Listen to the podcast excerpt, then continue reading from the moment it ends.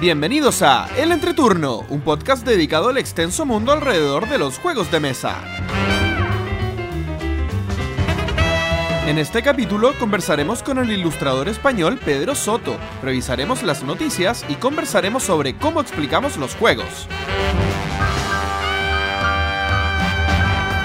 ¡Que disfruten! El Entreturno.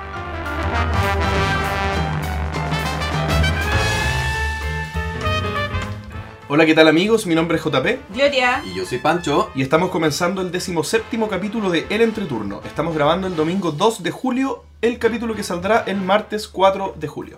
¿Cómo están chicos? Con tutito. Con mucho sueño, pero ya, ya un poco más amanecido, gracias a que JP nos trajo desayuno. Claro, los estaba esperando en el estudio. No sé, yo traje desayuno. mi propio café con leche con chocolate para despertar. Sí, la verdad, eh, cada vez que grabamos temprano un domingo es complicado. Uy, Mael se va a quejar ¿Por qué? porque en la foto no va a haber ninguna botella de vino. No, cero No, posibilidad. vino, o sea, Cero opción. Yo lo pensé, hoy. ¿Ah? yo lo pensé, pero en verdad la tarde se viene compleja porque, para los que no sepan, estamos en la final de la Copa Confederaciones. Confederaciones. Yo pensé que iba a decir que hoy día habían votaciones. No, algo un poco no, más no responsable. No, no, si yo ya estoy abastecido ya.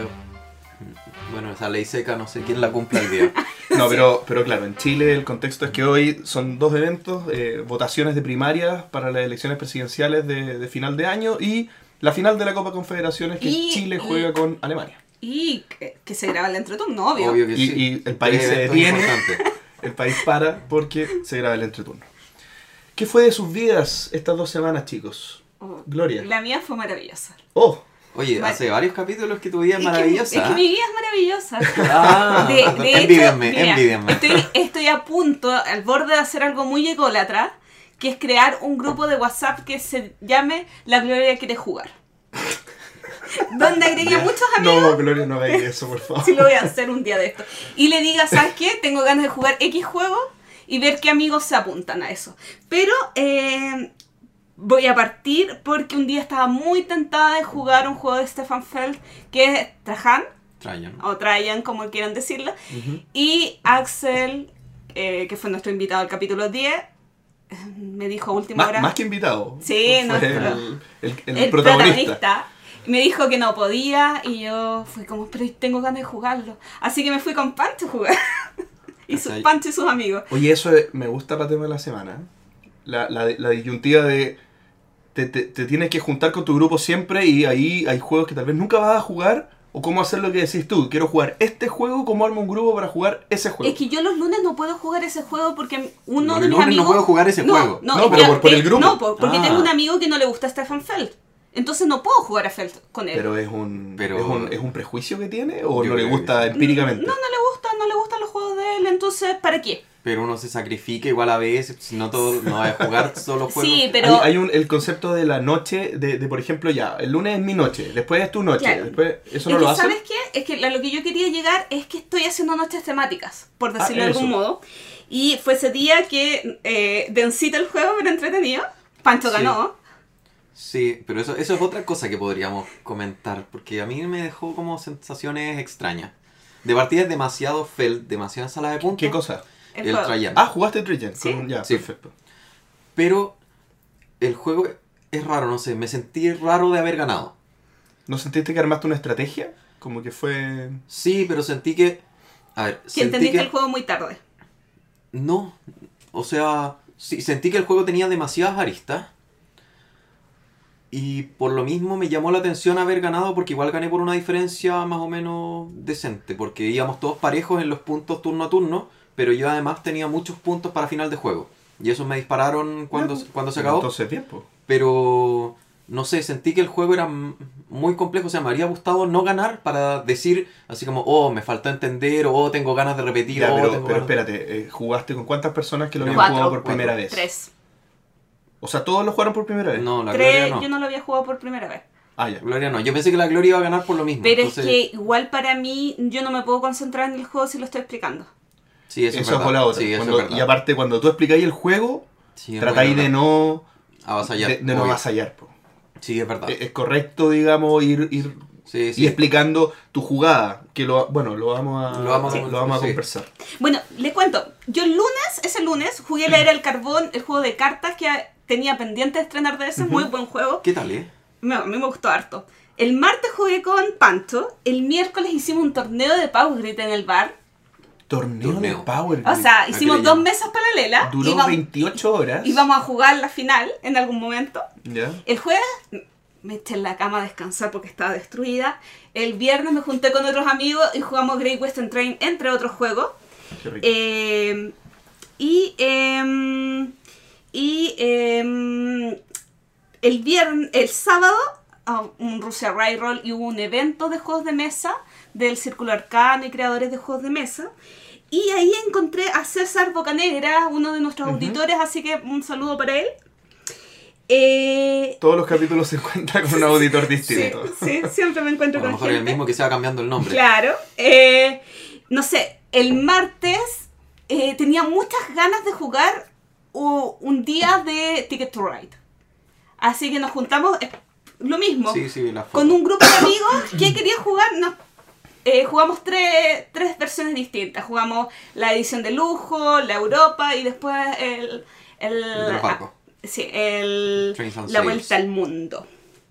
Así que fue una semana sumamente movida. Muy lúdica. Muy, muy, muy movida. Y una última confesión. Estoy absolutamente enamorada ¿Ya? de la nueva versión de Tikal. Uy, sí. Sí. Es, Yo la vi, la vi, pero no... no... es lo más hermoso, maravilloso y el problema es que lo necesito en mi colección y no podría deshacerme de la antigua. Ay, pero Gloria, ¿Por eso, no es muy diógenes de tu parte. Sí, tener dos sé, versiones. pero Pero, es que- ¿cambian algo? Al- Porque si tuviera algo ah, no, distinto. es linda.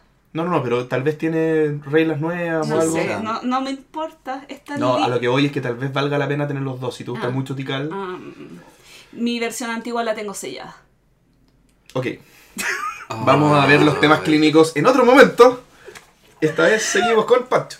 No, yo bueno, me junté a jugar ese día con Gloria. eh, he estado, bueno, he seguido súper pegado con, esta, con estas historias que, que Mael nos, que nos mostró. Claro. He bajado varios otros juegos. Al final, el juego que yo estaba jugando tenía 5 capítulos gratis. Yo cuando hablé la, la vez pasada, llevaba 4. Así que bueno, salió capítulo 5, botón de pagar y pagué. Eh, y he bajado varios otros, varios otros libros, pero no me han gustado mucho. Mm. No me han gustado tanto. ¿Volverás a los juegos de mesa entonces, Pancho? No voy a seguir con este. Voy a seguir con este que quería, que quería ir probando otras temáticas. Pero me pasó con algunos que el, el- bueno, eran había unos que tenían historias demasiado típicas. Había uno que hoy, un tipo, no sé, eh, tu hermana está enferma y la única persona que quiere que, o sea, que te puede ayudar, te está pidiendo que hagas esta cosa extraña y no sé, una historia que ya has leído y has visto en 20.000 películas. Entonces eso me aburrió y estoy buscando principalmente ahora mundos diferentes. Y por eso me gusta mucho este que estaba jugando, que soy un animal y no sé qué. Eh, el resto, claro, fue que juntarnos a jugar con Gloria y bueno, básicamente eso, no he jugado mucho. Eh, la verdad es que sí, últimamente no he jugado mucho, es como mi historia, mi historia de vida. Qué triste. Bueno, yo, yo podría decir algo un poco distinto. Yo he ido a Viña un par, un par de fines de semana. O sea, fui dos fines de semana seguidos, de hecho, sí. Y con eso aumentó mi lista de juegos. Y voy a comentar algunos. Eh, empecé la campaña finalmente de Pandemic Legacy. ¡No! Sí. ¿De qué me vas? ¿Con, No, bueno, ¿Con partimos cuántos integrantes de tu familia? con... Estamos jugando eh, mi papá, mi hermana y Juancho. Que el, el auditor fantasma. Que de repente es el que, el que es tu fan. Ah, que se ríe de tu, de tu, de tu De las comentario locuras que digo. con dudosos sentidos. Bien, y eh, la verdad partimos horriblemente. Horriblemente, nos las dimos de superhéroe y dijimos aquí la rompemos, todos hemos jugado Pandemic antes, perdimos enero. No. Volvimos a perder enero, perdimos, No, perdimos enero. ¿Qué? Perdimos enero. ¿Qué? Después fuimos a febrero y, eh, si no me equivoco, perdimos febrero. Y después ganamos febrero en el segundo intento. Ah, o sea, su mazo de cartas está gigante. Claro, tenemos eh, ocho eventos. Ocho eventos y ahora pasamos a seis porque ganamos febrero, entonces... Claro. Eh, ya, pero no quiero hablar mucho. Esto es libre de spoiler para Sí, que no se preocupen. Sí, eso no era spoiler. Eh, no se preocupen que yo no les voy a dar el spoiler que me dio Pancho. Oh, Así que cierto. no se preocupen. Eh, pero eso, les quiero decir que es una maravilla. O sea, ¿Qué, qué tal hicimos un grupo aparte, familiar, con solo mi hermana y mi, y mi papá, bueno, y Juancho, para coordinarnos para jugar Pandemic, porque estamos desesperados. Decimos, ¿marzo? ¿Marzo? ¿Marzo? Queremos Es que, pasar a marzo. ¿viste- viste- es terrible, viste que es terrible. eso? Y eh, bueno, eh, jugamos también, bueno, Terraforming Mars, ya lo había comentado, si no me equivoco, ¿no?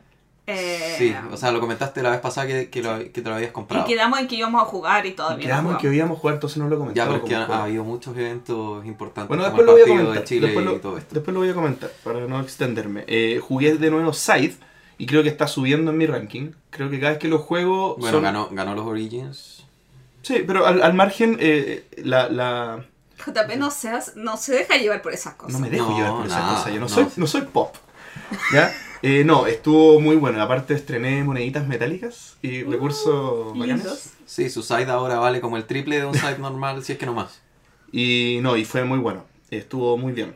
Y lo otro que jugué, bueno, eh, Viticulture, el Essential Edition, con mi familia también. Jugué con mi hermana y mi papá el fin de semana pasado. ¿Y a tu papá no le costó? O sea, ¿no les costó a ninguno agarrarlo? Porque igual es... No, Es bueno, mi papá le costó, pero... Claro, porque bueno, Viticulture es un juego en el que se hace vino, entonces tiene distintos procesos que tú tienes que ir siguiendo. Para los que no lo conocen, eh, la idea es que uno va generando eh, su maquinita, su, su, su viña, y esa viña uno tiene que eh, plantar la uva, después tiene que hacer otro proceso para cosechar la uva, después tiene que hacer otro proceso para hacer el vino, y después otro proceso ya más comercial que es vender el vino con unos contratos que son las cartas moradas. Entonces tiene cuatro partes, digamos, esta cadena del vino hay cuatro partes que uno tiene que ir distribuyendo los, los personajes o lo- lo- los trabajadores durante todo el año. Entonces es bien complejo administrar eso. Entonces yo creo que eso es lo que se refiere Pancho con, con si lo entendieron. Mi hermana estuvo a punto de ganarme. Le faltó...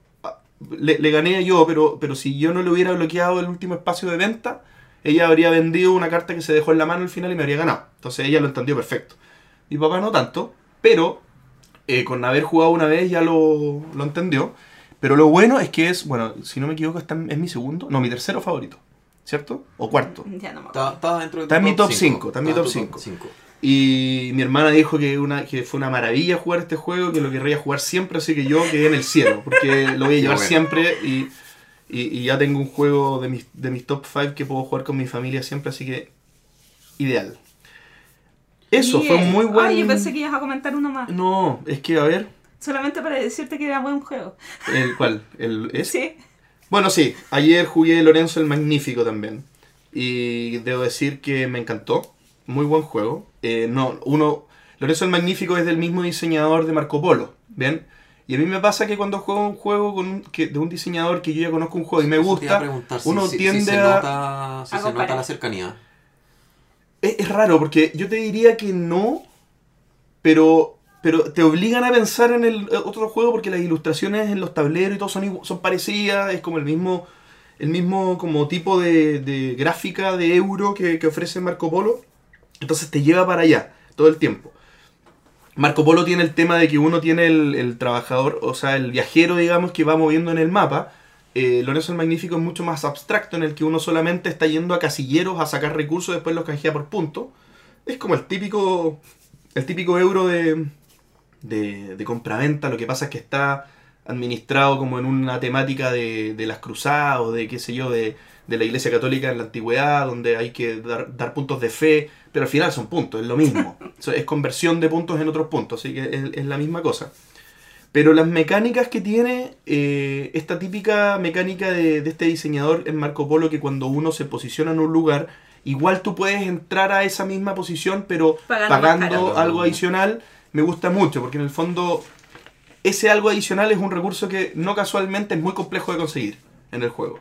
Entonces igual es como una es como que fuera un bloqueo de worker placement regular, digamos. Ya. Y, y estuvo muy bien, muy buena experiencia. Yo creo que, no sé todavía, no tengo idea si me va a gustar más que Marco Polo, Eso porque Marco Polo lo he, juntado- lo he jugado muchas veces, pero, pero sí lo quiero jugar de nuevo. Lo quiero jugar de nuevo y va- voy a hacer esa comparación probablemente. Perfecto. Bueno, cuando cuando te tú por uno, quieras. yo te puedo comprar el otro. Ya. Ya. Buenísimo. Eh, antes de comenzar con los comentarios de nuestros auditores, yo quiero recordar que hasta el... Ay, en alguna parte lo anoté. Ay, no sé dónde lo anoté. Ya, que hasta el primero de agosto tenemos abierto el concurso para ganarse los tesoros del Rey Pirata. ¿Cómo van a participar? Tienen que enviar un correo al entreturno.gmail.com y contar eh, qué les gustaría que hiciéramos para el capítulo 20. Ya tenemos a las primeras personas que van a participar, así que Di cuántos son para que se motiven. Tres. Son solo tres, así que están teniendo muchas posibilidades de ganar si es, que, si, si es que concursan a esta altura. Sí. Así que para que se animen. ya. Sí, que no es tan fácil pensar en qué hacer en el capítulo 20, o sea... Oye, no, y hemos Sí. recibido muy buenas ideas. Así espero, que... que... espero que sean legales todas. ¿Cómo legales? Que, ah, sí. que no nos hagan incurrir en cosas raras. No, no, todo, todas muy buenas ideas. Ya, eh, ¿qué les quiero comentar? Tuvimos muchos, muchos, muchos comentarios en Facebook eh, a raíz del tema de la semana pasada que eran los juegos malos. Si existían o no existían. Uy, sí, como no, cómo no hablamos de eso. Ya, Sí. a ver, dale, dale. De hecho, o sea, no, no es que en realidad no, no quiero... Es que si no nos vamos a alargar una hora más. Polémica, polémica, polémica, Pero polémica. ¿sabes qué? Algo, algo deberíamos hacer con, Sí. eh, con esos comentarios y para da- dedicarnos un día en comentarlos con profundidad. Así que muchísimas gracias a toda la gente que participó en nuestro Facebook comentando si es que consideraban o no que existían juegos malos. A ver, cortito, Pancho, tú ibas a decir algo, dale. No, ¿No? no, no, o sea, no. eh, iba a hablar también de la, de la otra polémica que se generó por ese capítulo. Ah, de lo que es el debate.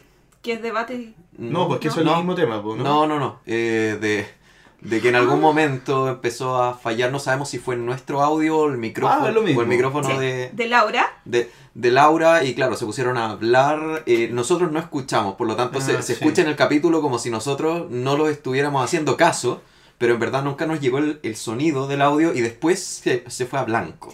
Mire, hay otro tema, sí, eh, bueno, nosotros tuvimos problemas con recepción con los mensajes de los chicos y de repente no era que no queríamos dejar hablar, que ellos hablaran, sino que no los escuchábamos.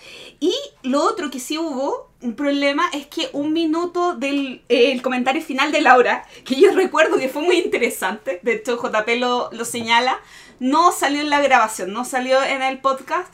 Y eh, nosotros íbamos a hacer una investigación de qué había sucedido, pero los chicos eh, dijeron que, eh, o sea, lanzaron un concurso en Get Out, Geek Out. Geek Out, de qué creen que Laura dijo en ese minuto. Entonces al final eh, lo dejamos, se fue mucho mejor, una idea genial que tuvieron, así que, bueno. Eh, comentarios sobre el capítulo pasado, además de eso, eh, yo quiero... Eh, eh, ay, que tengo tanto.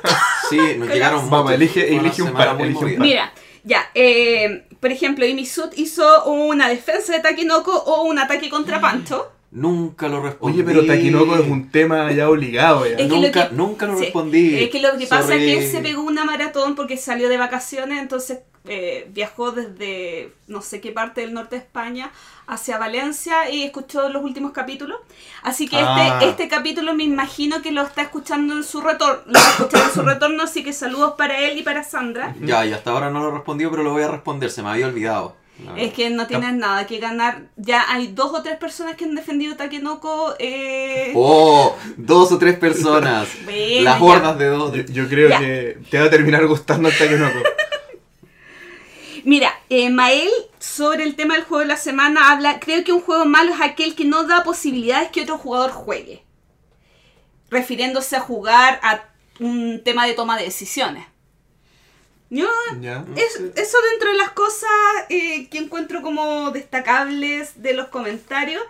Eh, bueno, es que hubo una tremenda Sí, hubo mucho. Yo creo que no, entremos, no entremos ahí porque nos yo, a creo que es, es una hora. verdad. Sí, tenemos muy poco tiempo, estamos muy pasados en la introducción, pero dijiste algo de que algo tenemos que hacer. Yo creo que hagámoslo. O sea, Ya. hagamos algo aparte para, para Sí. continuar con este tema porque creo que da, da para eso. Sí, y bueno, y José Ignacio, por último, eh, él hace eh, diferenciar entre la mala experiencia de juego, en un concepto de un extremo de azar de un juego, muy similar a lo de Mael, de no toma de decisiones, que es distinto eh, a un juego malo. O sea, Ya, como- pero salga- salgamos de ahí. Ya, salgamos que me dan de ahí. ganas de hablar de eso Sí, y que ya. sacamos de ahí, por ya, eso. ya. Ya. mejor, Listo. Por eso salgamos mejor conversemos con nuestro entrevistado. Me parece Sí. excelente idea. Vámonos entonces con eso, la entrevista. Comenzamos la entrevista en el entreturno y en esta oportunidad nos acompaña una persona eh, del jet set español de los juegos de mesa. Él es un diseñador e ilustrador, eh, miembro de la Asociación de Creadores de Juegos de Mesa Española Ludo, cofundador de la editorial Looping Games y también un jugador empedernido. Me refiero a Pedro Soto. ¿Qué tal Pedro? ¿Cómo estás? Bienvenido. Hola, ¿qué tal? Estoy encantado de estar aquí. Buenísimo, buenísimo.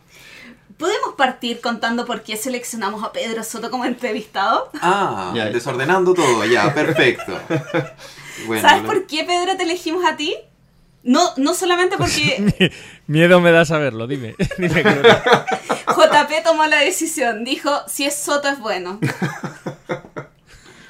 Porque JP igual es Soto. Es que esto de los Es- Soto... somos, somos un clan, un clan de jugones muy grandes. Un, un clan bastante enorme, digamos, pero... pero sí, es verdad, fue una decisión muy, muy difícil de mi parte, pero después con, con ese elemento no podía, no podía seleccionar otra cosa. Oye, eh, Pedro, eh, que- quería partir la entrevista, eh, bueno, eh, para los auditores, eh, co- comentarles que Pedro es un connotado eh, diseña, perdón, eh, Ilustrador. ilustrador de juegos de mesa.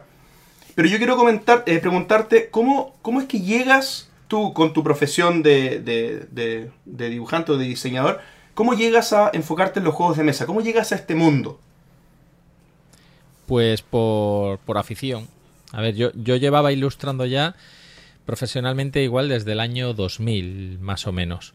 Eh, y cuando me aficioné a los juegos de mesa en el año 2005, pues me empezó a gustar mucho. Y yo veía los juegos y en aquel momento no se preocupaba la gente tanto por la ilustración, sobre todo las, la escuela alemana, los juegos alemanes, había algunos que eran realmente, realmente feotes. Y, Feo, feo, feo. y dije, bueno, pues yo creo que aquí podría, podría hacer yo cosas porque me gusta, me gustan los juegos y me gusta poder ilustrar la, la historia que te están contando. Y, bueno, de ese deseo, poquito a poquito, pues em, de visitar ferias y conocer gente, pues iba yo llevando mis ilustraciones también, pues cada vez que conocía a un editor le enseñaba algo, pues así, así empezamos. Recibí una llamada en el 2000, creo que fue en el 2008 o por ahí, para una serie de portadas de unos juegos deportivos. Y bueno, hice una- unas, unas portadas para un juego de motos, otro para un juego de, de Fórmula 1 y cosas así. Oye, Pedro, y antes de antes de ilustrar juegos de mesa, ¿qué ilustrabas? ¿En qué, en qué mundo estabas? ¿En de los cómics? De todo. O...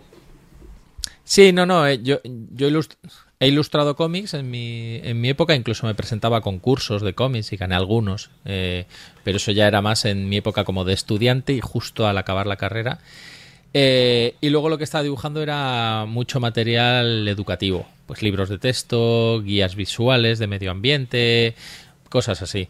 O sea, realmente, a ver, soy ilustrador porque me gusta ilustrar, con lo cual me da igual que me digan que, que dibujar una portada, dibujar un libro, dibujar elementos para un videojuego, dibujar lo que sea. Perfecto. Oye, y tú entonces el 2005 entras en la afición y empiezas un poco a interesarte y a migrar profesionalmente. Tú hoy, 2017, ¿te dedicas 100% al tema juegos de mesa? ¿Vives de los juegos de mesa? Claro. Sí, bueno, más que el 100, igual el 80, porque todavía de vez en cuando me llegan encargos de algunas otras cosas, pues algún libro de texto, algún material para el gobierno aquí de, mi ciudad, de, de Santander. Y, y bueno, pues son, son cosas que cojo también por la razón de que yo normalmente ilustro a nivel nacional juegos de mesa. He tenido algunos encargos, he dibujado para Cosmos o para los portugueses de, Mesa Board Games y eh, cositas así. Pero cuando trabajo solo a nivel nacional, aquí ahora mismo ya hay bastantes más empresas, pero cuando yo estaba no había tantas. Entonces no te podías dedicar en exclusiva porque no se creaba tanto producto propio. O sea, si no había tantos juegos hechos por españoles, no se necesitaba un arte propio para, para el juego. Ahora sí, ahora ya puedo decir que eso, el, el 90% de mi tarea son los juegos de mesa. Buenísimo. Oye, eh, mencionaste algo de, de que hoy, hoy en día hay bastantes más empresas, digamos, que hacen esto. Eh, esto se resume en que hoy en día uno ve que la ilustración es un tema mucho más importante en los juegos de mesa en general. Ya no es como era hace 20 años atrás, que era muy raro, digamos, ver un juego bien ilustrado. ¿Cómo ves ese tema? Eh, ¿Ves que eh, es, lo consideras como más competencia para ti? ¿Lo consideras como más dificultad o como una oportunidad? ¿Cómo, cómo enfocas eso tú? No, yo lo veo muy positivo. O sea, el que existan más editoriales, se saquen muchos más juegos, la llegada del crowdfunding al mundillo ha permitido que, se genere mucho producto y encima el crowdfunding lo que ha hecho ha sido que la imagen eh, visual sea tremendamente importante. Mucho más, en un principio, mucho más que el contenido de un juego. Yo siempre digo que tú puedes hacer un juego por crowdfunding, por Kickstarter o por Berkami en el caso de España o cualquier otra plataforma, eh, y lo que te va a vender ese juego inicialmente es la imagen. Al final, en el caso de los crowdfundings, en general lo que vende es la, imagen. Es lo que yo he estado comprobando. He visto a mucha gente meterse en campañas de crowdfunding porque el juego visualmente les atrae y no se preocupan de leer las reglas ni de nada. Simplemente es la, parte estética. Con lo cual ahora todas las editoriales que quieren trabajar con crowdfunding y todas las editoriales tradicionales que no trabajan con crowdfunding exigen eh, mayor calidad gráfica y se preocupan mucho más por contratar por contratar dibujantes y dibujantes de, de calidad. Ojo que luego, claro, todo esto tiene su, su punto contrario. Tú puedes vender un juego estupendo con una imagen estupenda y luego el juego ser flojo. Pero bueno, oye, eso ya es una preocupación de la editorial de con la base de tú con un crowdfunding espectacular visualmente puedes vender una primera tirada muy bien, pero el juego luego solo so- sobrevivirá a las estanterías si el juego realmente es bueno. Si el juego, el boca a boca del juego es bueno y entonces ya te permitirá sacar segundas ediciones y terceras ediciones, que a nivel editorial es, es lo fundamental para una, una editorial normalmente con una primera edición tampoco se, se hace de oro. O sea, realmente paga costes y poco más. Es que necesita que el juego tenga vida. Sí, eso lo hemos conversado otras veces acá.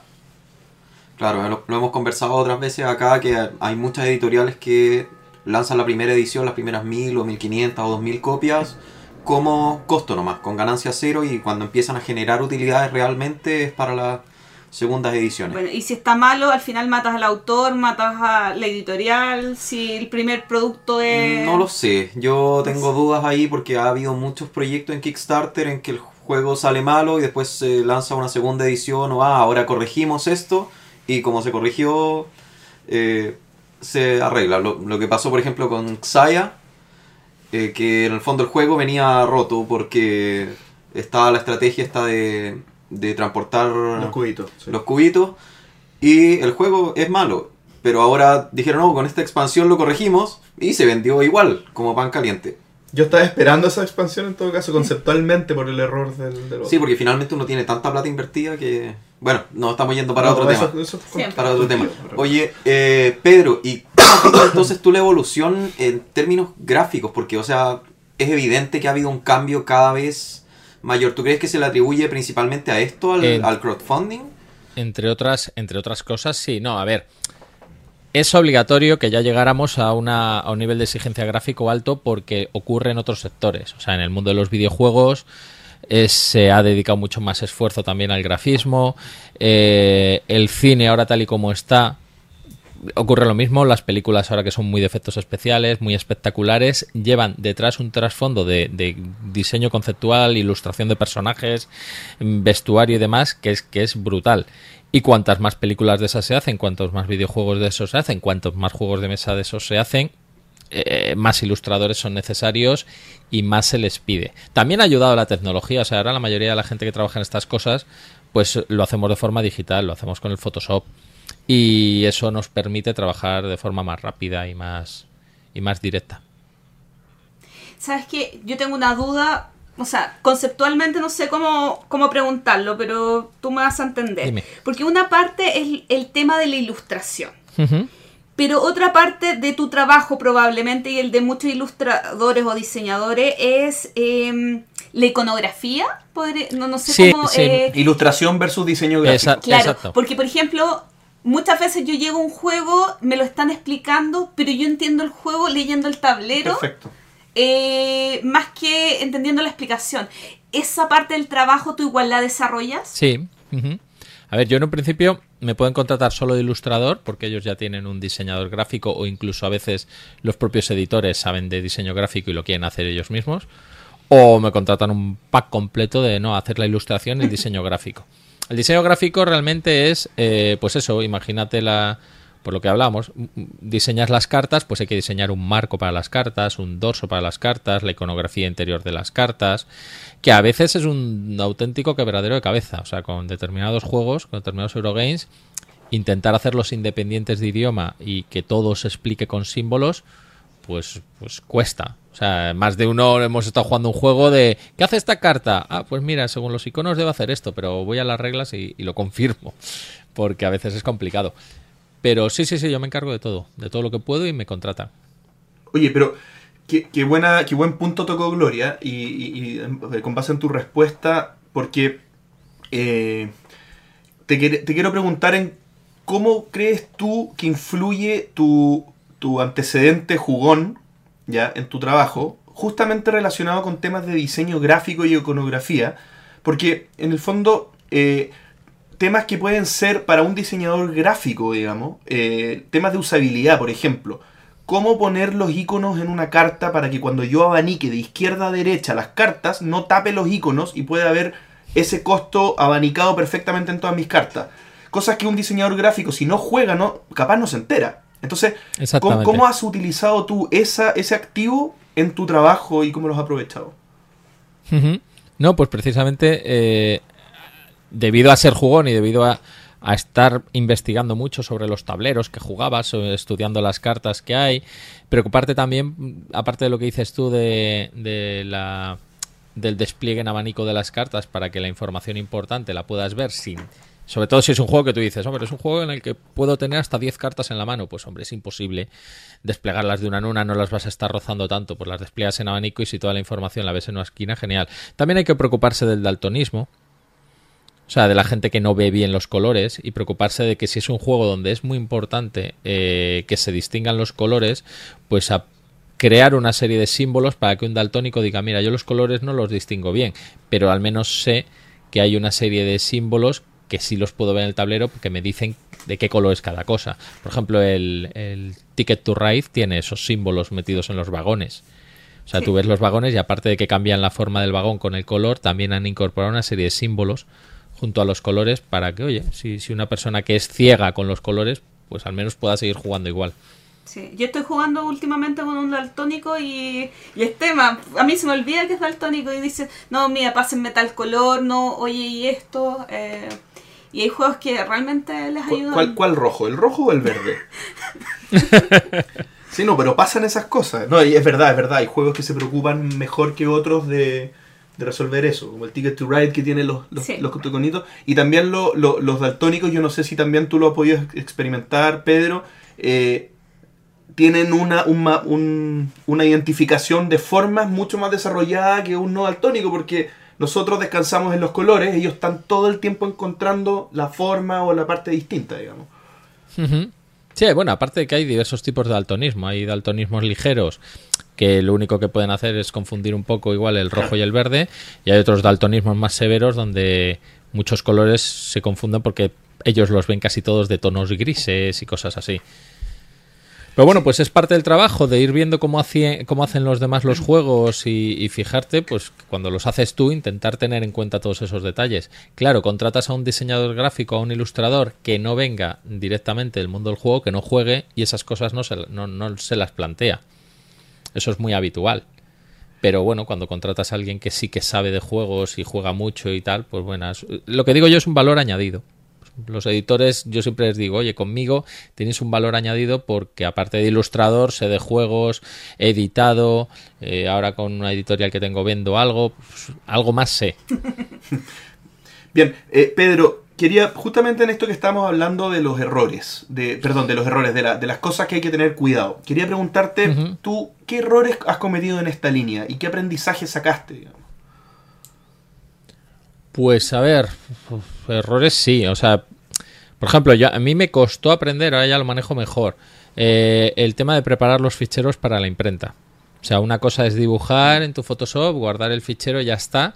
Y otra cosa es eh, preparar el fichero para que, para que llegue a la imprenta, que esté con unos códigos de colores adecuados, para que luego en la imprenta al imprimirlo no quede ni más oscuro ni más claro de lo que tú tenías pensado, ni vire al verde, ni haga un viraje al color azul que tú no esperabas y que no se parezca a lo que tienes en el, en el monitor. ¿Ustedes han editado con imprentas españolas, imprentas europeas o han ido a China? No, yo he trabajado sobre todo con, con imprentas de fuera, con Polonia y con Alemania sobre todo. China no, porque China me da mucho respeto todavía. O sea, China está muy bien si quieres trabajar plástico y cosas de esas. Y la verdad, pero es que ahora mismo, estando en Europa como estamos, eh, nosotros nos viene muy bien Polonia y Alemania porque es todo más cercano.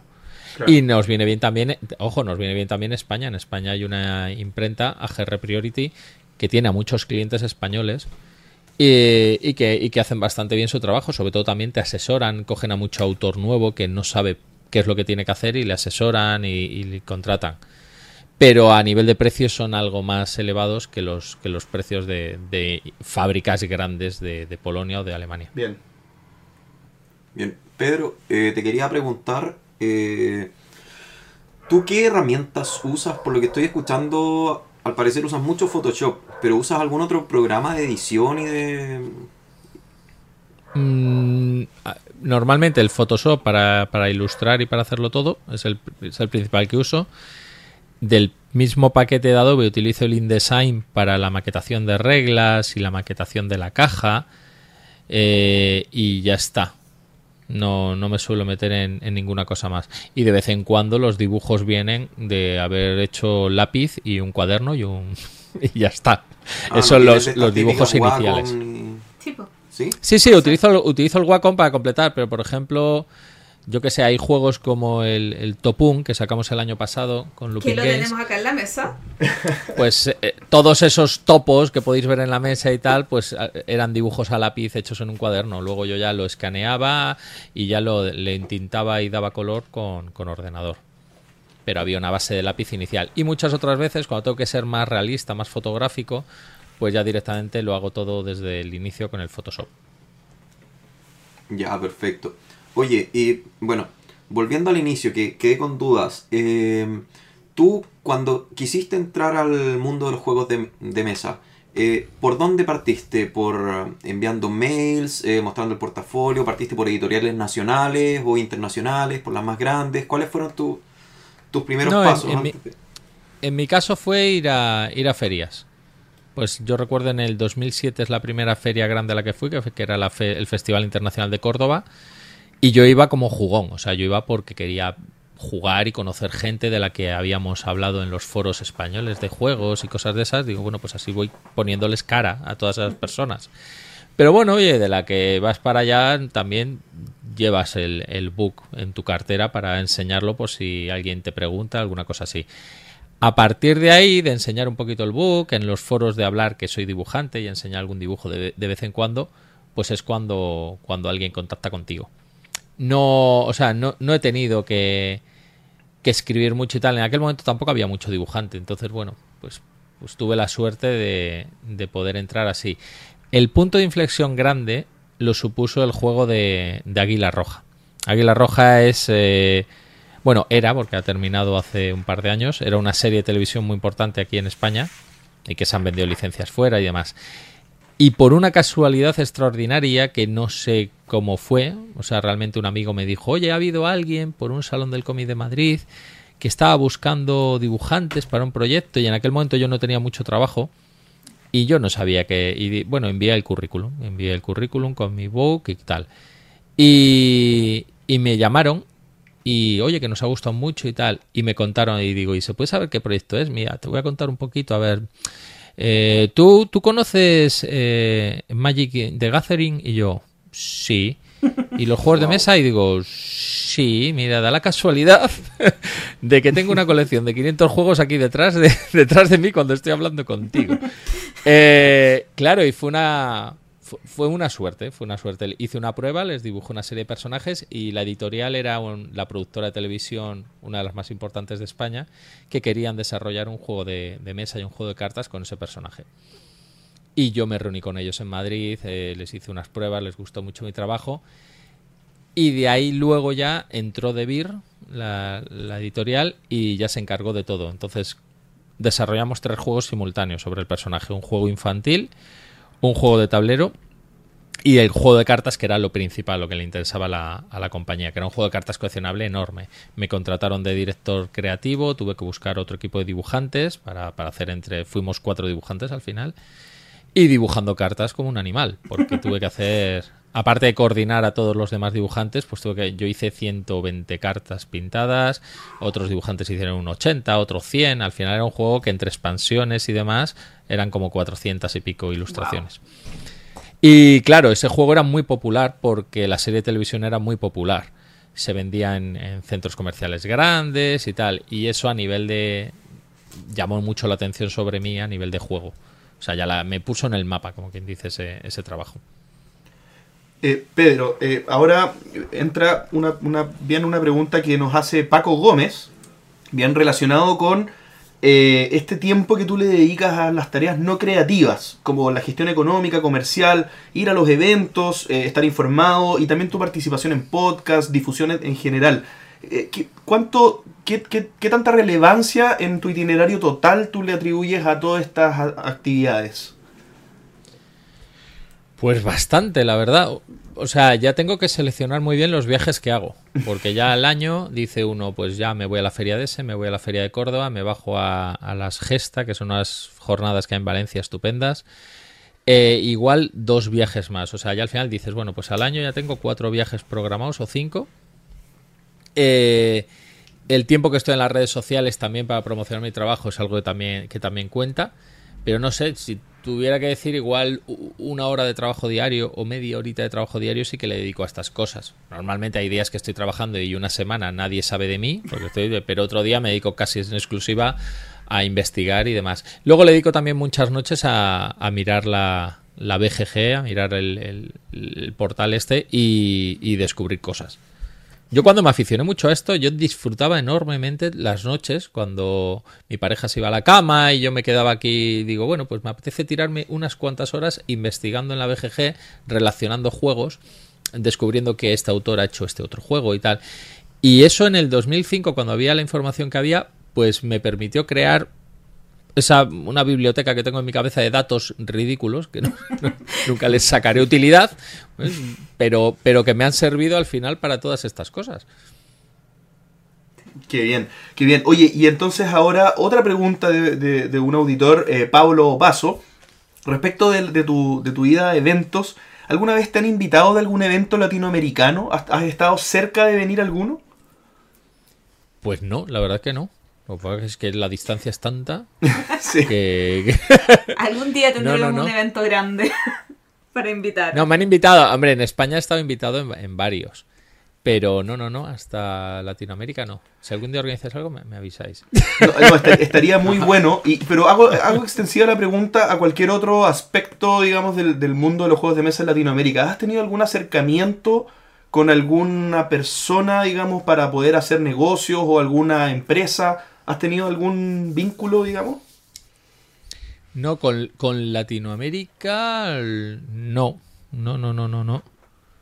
Porque vamos, también, a ver, vosotros lleváis un crecimiento ahora brutal con el tema de los juegos de mesa. eh, pero igual hace, hace varios años, pues tampoco había tantas, tantas oportunidades. Entonces, no, ya, ya te digo que a nivel de ilustración, yo, hombre, ya llevo pues unos cuantos juegos a mis espaldas, pero me he movido sobre todo mucho a nivel nacional. Tengo que mo- a, a moverme mucho más fuera. A la larga lo, lo acabaré haciendo, pero es que de momento no, no paro de dibujar y no paro de trabajar y no me da tiempo a promocionarme mucho. Tengo la página web ahí medio abandonada. Es que no, no, no, me, dan, no me dan las horas. Sí, oye, mira, eh, perdón, yo, yo aquí retomando una pregunta que tenía anotado hacerte, eh, justamente por lo que tú dices recién de que no te dan las horas. Eh, a mí me gustaría que tú me con- nos contaras un poco eh, sobre, ¿cómo, cómo lo, cómo lo explico? Eh, sobre la cadena de trabajo que tiene un ilustrador, ¿bien? ¿A qué voy con esto? Sí. Eh, tú me imagino que en el mundo de la ilustración tú puedes contemplar muchas aristas distintas, desde la preparación de la idea, desde la primera conversación con el diseñador o, la- o el, o el publicador y, te piden el concepto de, de ilustración que se necesita para ese juego, hasta esta, este manejo de ficheros, impresión y, y contacto con proveedores para poder producir, etc. Entonces tú puedes estar en todo. ¿Cuáles son los principales eslabones de esta cadena y que tú crees que podrían también separarse? Por ejemplo, tú dibujar con lápiz y papel, pero que otra persona se encargue de retocar en un computador o que otra persona haga otra cosa. ¿Cómo tú consideras que está conformada esta cadena? Pues a ver, la, la base de este trabajo, eh, por decirlo así, podría, podrían hacer las tres personas, que serían un ilustrador por un lado, más que dividir el trabajo de ilustrador, porque eso igual le hace perder personalidad, Exacto. eh, eh, que haya alguien que haga, venga, yo hago todos los dibujos. Luego que haya un diseñador gráfico que diga, genial, yo voy a coger tus dibujos y voy a diseñar los conceptos del juego. Pues igual diseño el, logotipo del juego, diseño las cartas, las traseras de las cartas, los iconos y demás elementos. Y por último, un diseñador de producción. Normalmente no hacen falta tres personas porque luego todo esto se fusiona. Pues una persona hace de ilustrador y diseñador, otra puede hacer de diseñador gráfico y diseñador de producción, uno lo hace todo. Eh, luego hay editores que traducen ellos mismos para tener que contratar traductores. Eh, el diseñador de producción realmente es el que prepara los ficheros para imprenta. Para que os hagáis una idea, eh, cuando abres un juego de mesa y te encuentras un troquel con fichas, hay que analizar muy bien cómo colocar las fichas para que el- a la hora de imprimir sea lo más económico posible. O sea, si es la, eh, o sea, si tú por ejemplo eh, dices yo tengo fichas cuadradas, circulares y rectangulares en mi juego, pues voy a hacer un troquel donde estén todas las circulares, otra donde estén todas las cuadradas y otras donde estén las rectangulares. Pues es un error porque vas a acabar pagando tres troqueles de, de corte diferentes, uno para cada Claro. tipo de ficha. Entonces, no, lo que tienes que hacer es voy a intentar meter en el cuadrado del cartón la combinación exacta de fichas circulares, cuadradas y rectangulares para que con un solo corte pueda, pueda, pueda contener todas las fichas. Entonces, que haya un solo troquel pagado y que las fichas estén así distribuidas. Y a mí ese tipo de trabajo, ese tipo de cosas me chifla. O sea, yo cuando abro un juego de formación profesional, pero me encanta ver esos detalles de qué bien pensada está aquí la producción de este juego, cómo han aprovechado cada espacio.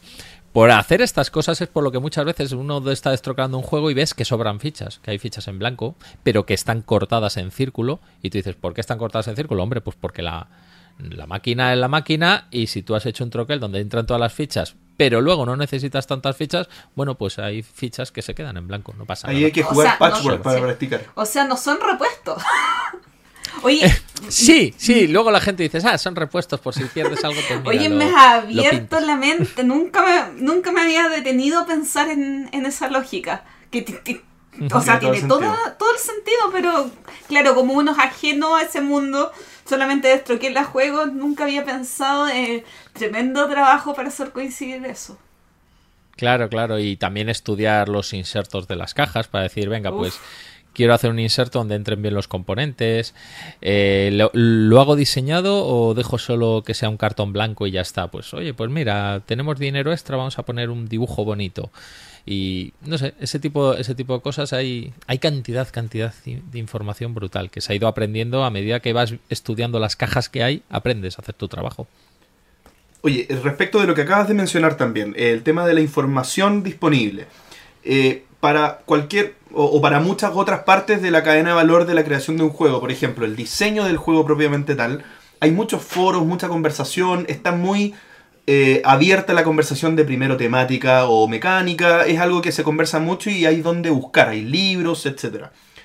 ¿Cuál sería la bibliografía o el, o el repositorio de información recomendado por ti para poder entrar en esto? Yo soy artista soy diseñador gráfico, pero no estoy asociado a los, mu- a los juegos de mesa y quiero leer cosas, quiero informarme. ¿Dónde voy? Es que no, no hay mucho, ¿eh? Sobre ilustración de juegos de mesa así de forma específica no hay mucho. O sea, uno se puede encontrar material sobre videojuegos, porque es un universo mucho más grande y que, y que, y que genera mucho más dinero, o sobre cine, pero sobre juegos de mesa, a nivel de ilustración y de preparación de ficheros y de explicar todas estas cosas, no hay prácticamente material. Se va aprendiendo, pues como se aprenden los oficios que todavía no son grandes, pues a base de, de probando y estudiar lo que hacen otras personas. Bueno, si, si propones un, un proyecto Berkami o Kickstarter para hacer lanzar un libro con, con relación a este tema, yo lo, Pero, lo con, apoyo, ¿eh? pero con Despacho Chile. Con, de- con Despacho Chile, sí. Sí, porque O con versión digital. Me quedé con ganas de un jueguito. Me voy a tener que conseguir una casa en España para poder. Conseguir una casa en España. no quiero nada. No, claro. Ay, Gloria, ay, Gloria. Pedirme y engaño. Que coste que estuvimos viendo los costes para enviar a Chile. Decir, venga, pues enviar un juego a Chile, ¿cuánto nos costaría? Venga, pues enviar una caja de los 12 juegos, ¿cuánto? Y la verdad es que son unos costes los españoles para el transporte elevadísimos. Elevadísimos. 12 Pues bueno, tenemos ahí las cifras. Un día, mira, igual Gloria un día te escribe Looping Games y te dice, oye, mira, pues están estos costes, igual os podemos enviar una caja, os lo dejamos más barato, pero luego Pero- tú mueves allí la caja o la ¿Pero llevas a una cuánto tienda. serán una caja? Yo qué ¿Son sé. 50 euros, 60 euros? No, más, unos 70, 80 euros. ¿De envío? ¿Sí? Una caja con cuántos juegos. Claro, y, y- y luego lo que está es el tema de aduanas, porque igual envías Ah, un sí. solo juego y en el caso de, de los juegos estos de Looping Games, el que habla Gloria era el 1920 Wall Street, que es una caja pequeñita, que es como la del 1911 Amundsen vs. Scott. Pues hombre, igual un sobre de esos acolchados preparado y tal, costaba caro, pero eso igual no te lo para aduanas porque es pequeño, Mm. Sí. pero una caja ya con 12 juegos probablemente lo pare aduanas y haya que pagar sobrecoste, no, no sé, no sé, Sí, la verdad a que es complicado. ¿cómo se llama este juego? Eh, de Marte, eh, español, eh, ah, de dos maracas de 10. Eh, Ah, es el Walking on the Moon. Ese juego me llegó en un sobre acolchonado. Y, ¿sabes qué? De España no para tanto la aduana como crees. Ah, ¿no? No. Ya, Que no nos escuchen mucho los, los- los inspectores de aduana, por Sí, favor. pero la Un verdad- saludo a los inspectores de aduana. Nuestros amigos. Sí, la verdad es que de Europa, eh, con no tanta suerte, 10 kilos no te para aduana. Yo puedo Oye, pues decir. lo, lo te- lo tenemos que hablar, lo tenemos que hablar en serio, porque a nosotros sí que nos hace ilusión, al menos que una caja de juegos os vaya para allá y, y que lo, vea- lo veáis y yo qué sé, lo coloquéis en la tienda, donde haya, no sé, eso ya lo hablaremos. Sí, bueno, ese es una problemática que se puede resolver también de otra forma. pues Hay, hay tal vez maneras de imprimir acá, hay, hay que resolverlo de alguna o, manera. o me pueden mandar a España y vengo con maletas llenas de Claro. juegos. Bueno, yo como cliente de Planetón Games puedo decir que he pedido cosas grandes y no nunca, nunca me han cobrado. De Planetón nunca. Y he pedido- tengo Ah. como 5 o 6 pedidos de Planetón. Ya, pero volvamos al volvamos al tema de la entrevista mejor. Ah, estábamos en una entrevista, ¿cierto? ¿cierto? ¿Les parece? Oye, eh, Eh, bueno, Pedro, em, de todos los trabajos que has hecho, ¿cuál ha sido en el que más trabajo has tenido que hacer o el que más el que más esfuerzo, al que más te ha costado, al que más tiempo le has dedicado? Pues... Bueno, en cada momento cada uno tiene su cosa. Eh, por ejemplo, uno que todavía no ha salido porque sale dentro de muy poquito, se está imprimiendo ahora en Alemania, que es el Miguel Strogoff de, Ah, de Beer. Y va a salir ya directamente pues en cuatro idiomas, porque va a estar en portugués, va a estar en italiano, va a estar en inglés y en español. Eh, ese prácticamente me tiré un año, por- pero bueno, porque Un año. porque era un trabajo, era, no, pero porque era un trabajo de amor, o sea, realmente era un juego donde me contrataron de desarrollador también para que tratara con el autor, probara el juego, mm, eh, hacer cambios de reglas y estuvimos un año el autor y Alberto Corral y, yo trabajando en él. Cuando ya arranqué el proceso de dibujo, pues yo ya ese juego lo tenía muy interiorizado, lo había jugado mucho, se lo había llevado a ferias, es un juego que me, que me chifla. Y entonces lo quería hacer muy bien y poquito a poquito ido- fui puliendo detalles, hacer un tablero, hacer todo el diseño de personajes y las cartas. Y me lo tomé con mucha calma. Es una cosa que yo quiero agradecer a, a Xavi Garriga, el editor de Vir, que, que me dejó hacer y deshacer y me dijo, bueno, tú a tu ritmo, pero entréganoslo en algún momento, solo por eso. y eso, me tiré casi un año dibujándolo, así cuando sacaban los ratos y tal, y la verdad es que creo que quedó un trabajo muy majo, muy majo y muy, Bueno. muy serio. ese juego de seguro nos llega a Chile. Sí, siete de Ese os sí. tiene que llegar, sí, porque todo lo de Debir, ahora Debir hay Debir Chile, Debir México y Debir no sé cuántos más. Oye, y una consulta. em, aquí en este tipo de trabajos, ¿cómo se te paga? ¿Se te paga por, por eh, pieza entregada? ¿Se te paga por tiempo? ¿Tienes un sueldo fijo? ¿Cómo, cómo funciona eso? No, se, me pide un presupuesto, eh, yo soy muy exigente cuando me piden un presupuesto porque hay muchos editores igual que te dicen, oye, creo que me hagas un juego, serían 50 cartas, una caja y, y dos fichas. Y digo, vale, ahora, ahora explícame eh, si las 50 cartas son 50 dibujos diferentes, si la caja es de este tamaño o de este otro, si la, el, el estilo que quieres del dibujo, no es lo mismo dibujar pues con línea de cómic como hice en el Topun, que lo hago mucho más rápido, que dibujar pintura, que dibujar pintado realista o lo que sea, como pues eso en el Strogoff, en el Amundsen vs. Scott o, o en cualquier otro juego.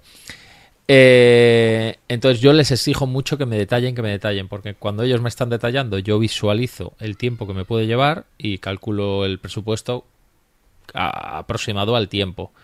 Normalmente pues hay juegos de cajas pequeñitas que pueden ser 1000 euros, 1200 euros.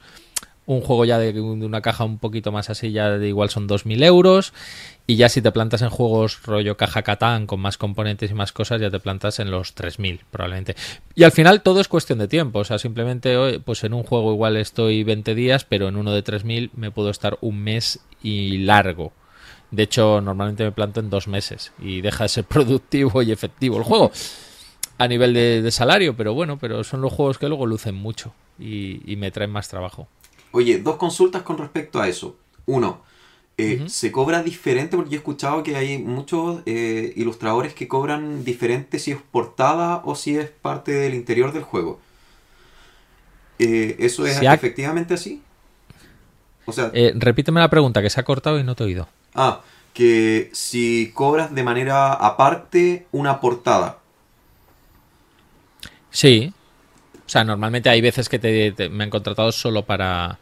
O sea, por ejemplo, en el juego que tenéis ahí, en el Mondrian, me contrataron exclusivamente para, para, mira, queremos que hagas la portada, queremos que hagas el, un dibujo del personaje en la trasera y, y los componentes de dentro, la, la paleta y el pincel y todo eso.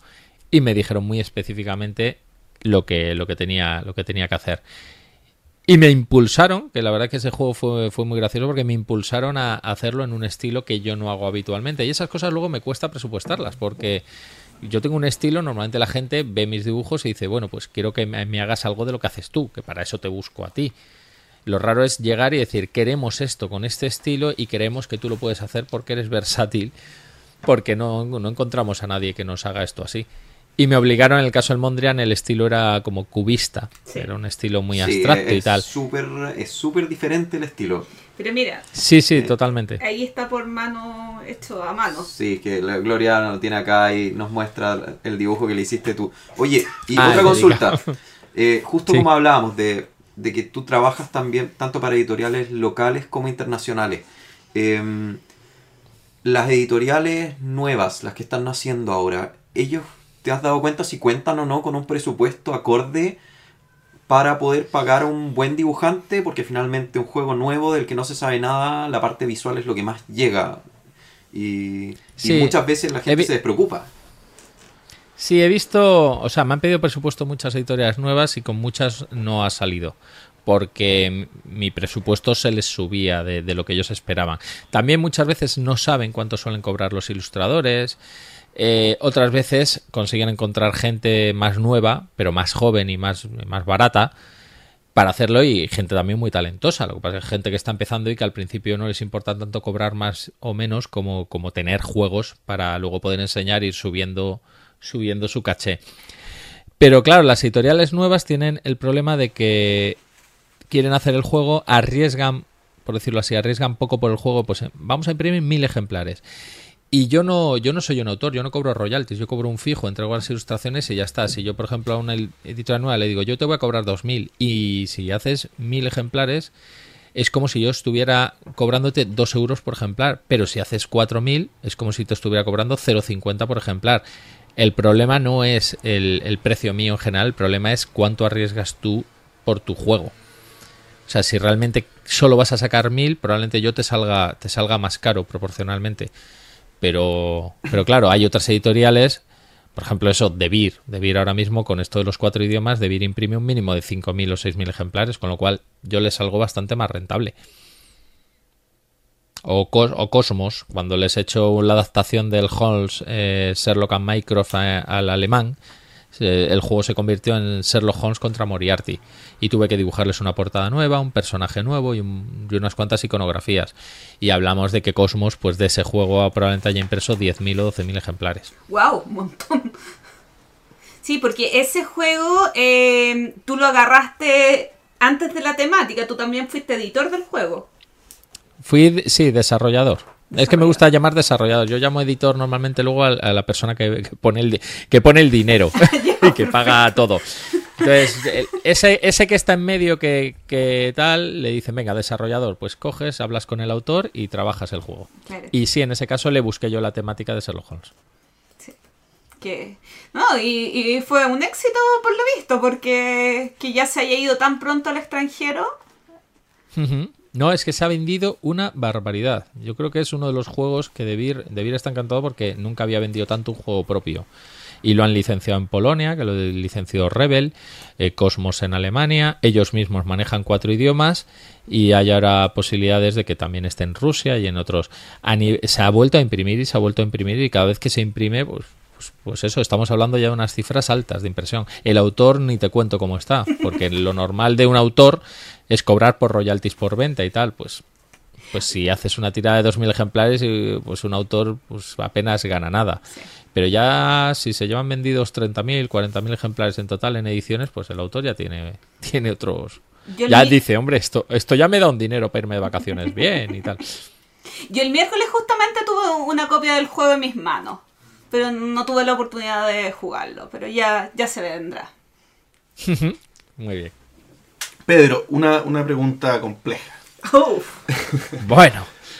Mira, quiero, quiero que me des tu impresión respecto de, la reputación de un artista y cómo está esto ligado a el resto del juego. ¿Bien? Porque el diseñador del juego y se hace su propia reputación eh, en cuanto a la calidad de su diseño, eh, entendería yo. No sé si ahí tienes algo que comentar, pero la reputación de un artista, ¿crees tú que está ligada, por ejemplo, a la, a la calidad de los componentes de un juego que puede eh, eh, perjudicar o al mismo, eh, a la misma calidad de diseño del juego?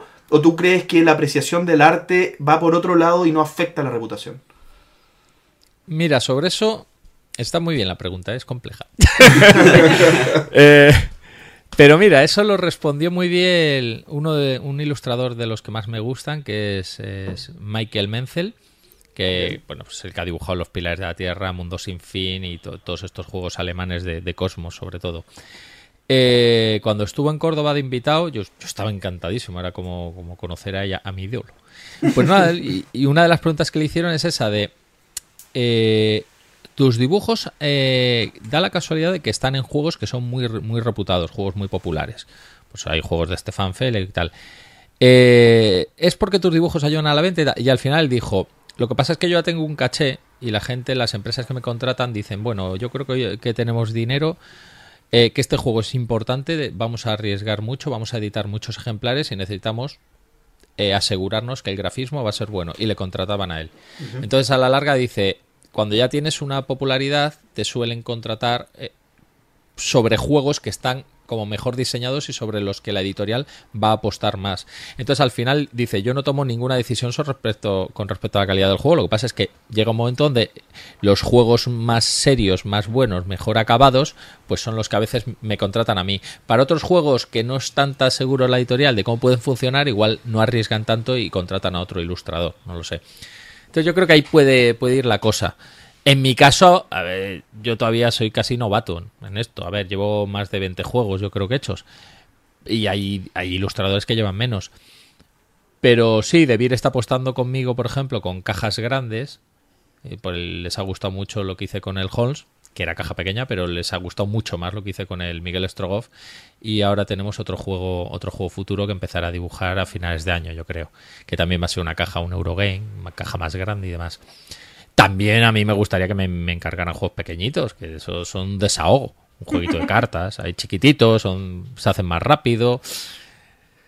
Pero igual, igual tiene que ver con eso. En general, lo importante del ilustrador es que la experiencia de juego mejore con su trabajo, ya está. O sea, el- si luego el juego es aburrido o es malo y tal, que no sea porque las ilustraciones están mal hechas, que no sea porque el tablero tiene elementos confusos y la gente se pierde y, dice, y esto, ay, no veía yo aquí este símbolo, no sabía que aquí tenía que cobrar una moneda porque no se ve. Esos son problemas de ilustrador. O sea, un ilustrador que comete esos errores empeora la calidad del juego. Si un ilustrador no comete esos errores, no, eh, no te puedo decir que el juego vaya a ser bueno, pero al menos a nivel de, de, de que se lea bien el tablero, los colores sean adecuados, no haya confusión en eso, pues, pues eso sí se puede asegurar con un ilustrador. Pedro, eh, estamos, estamos llegando un poco al final de la entrevista. Eh, yo creo que vamos a hacer las últimas preguntas ahora. Eh, mi última pregunta sería justamente en esto de los encargos. Bien, cuando tú te acercas a una editorial, te encargan un, un- un trabajo. ¿Cómo, ¿Cómo es el orden? ¿O cómo te gustaría que fuera el orden? ¿Tú impones tu Sí. estilo y van hacia ti porque tú tienes un estilo determinado? ¿O, o tú te adaptas a lo que el encargo propone? Eh, Es que todo eso siempre depende del editor. Por ejemplo, eh, yo he trabajado, hay varios tipos de editores. Está el editor que sabe muy bien lo que quiere y te lo sabe transmitir y tú realmente mm, apenas tienes que inventar, solo tienes que coger lo que él quiere y darle exactamente. Eres como una especie de mono con un pincel y el tío te dice, quiero esto, quiero esto y esto pónmelo en rojo. Y si él lo tiene claro, él es el cliente, tú le haces caso y ya está. A veces puedes ver alguna cosa rara y sugerirle algo si quieres, pero si él lo tiene claro, a ti te ha contratado para que le dibujes cosas. Ya está. Luego está el editor que te deja te deja libertad absoluta. Mira, tú eres el profesional de esto, yo más o menos lo oriento hacia este sistema, mm, este estilo o esto. A ver, a ver qué opinas tú y cómo lo quieres hacer. Y tú le haces lo que consideras creativamente porque el tío se fía de ti. Y, y también es una forma buena de trabajar. Yo he tenido problemas con el editor que está en medio. El editor que te da libertad creativa, pero realmente sabe lo que quiere, pero no sabe comunicártelo. Y ahí sí he llegado a tener problemas con un editor de, tener que repetir cosas de un trabajo porque no nos comunicábamos bien. Era como, si tenías tan claro lo que querías, me lo dices desde el principio, yo lo dibujo. Si me da igual, es tu juego. O sea, mi involucración en el juego es ilustrártelo lo más posible. Eh, pero no me digas que puedo hacer lo que yo quiera porque cuando te estoy haciendo lo que yo quiero nunca coincido con lo que tienes tú en la cabeza y te está costando decirme qué tienes en la cabeza. Y yo como todavía no leo mentes, todavía, estoy practicando, pues me cuesta, me cuesta a veces lle- llegar a ese punto. Pancho, ¿tú? ¿Alguna última pregunta? Yo, Yo voy a eh, cerrar, así. Más de, más de curiosidad principalmente, eh, ¿qué, ¿qué dibujantes son tus favoritos y si hay alguno que no te guste? Sacando a Michael Menzel, que ya lo mencionaste. digamos. Sí. Sí. ah, dibujantes favoritos hay muchos. Ilustradores de juegos, uff. Por ejemplo, está el francés eh, Nayad, Nayad, que es que es- tiene un estilo brutal, muy cartoon, muy, muy divertido.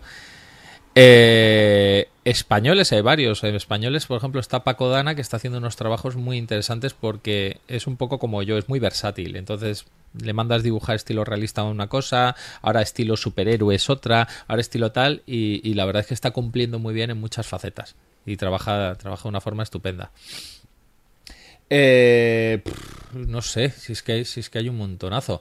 Está el, el clásico este, mm, ¿cómo se llama? ¿Cómo se llama? ¿Cómo se llama?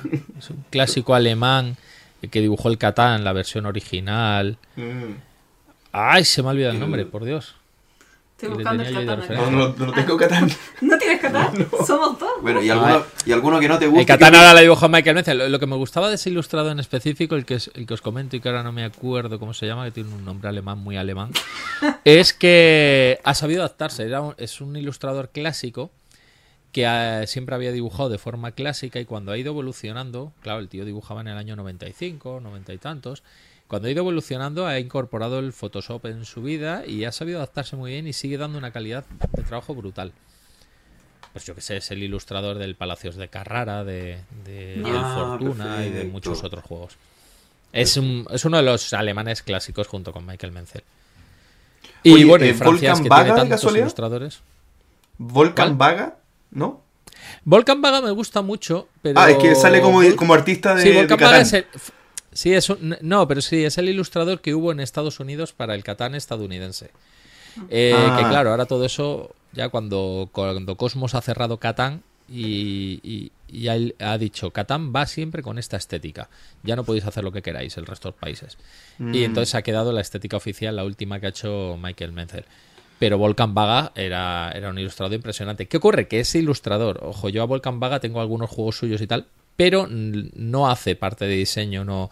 Es igual que Miguel Coimbra. Miguel Coimbra me gusta muchísimo. Pero Miguel Coimbra no es jugón. Entonces, lo que hace son unas ilustraciones espectaculares. Y el Seven Wonders, pues es una maravilla. O sea, es para verlo y lo que ha hecho ahí es increíble. Pero toda la parte de trabajo de diseño gráfico, de iconografía y demás no la hace él. Él es un gran ilustrador, pero le contratan para que ilustre. Ya está. Oye, Y sobre eh, gente que no me gusta, pues bueno, pues está Clemens Franz. Clemens Franz, ah, justo te iba a preguntar por él. Sale, sale siempre, sale siempre. No, Clemens Franz Ah. tiene una cosa muy buena. Es un, es un diseñador de iconos y diseñador de cartas y tal increíble.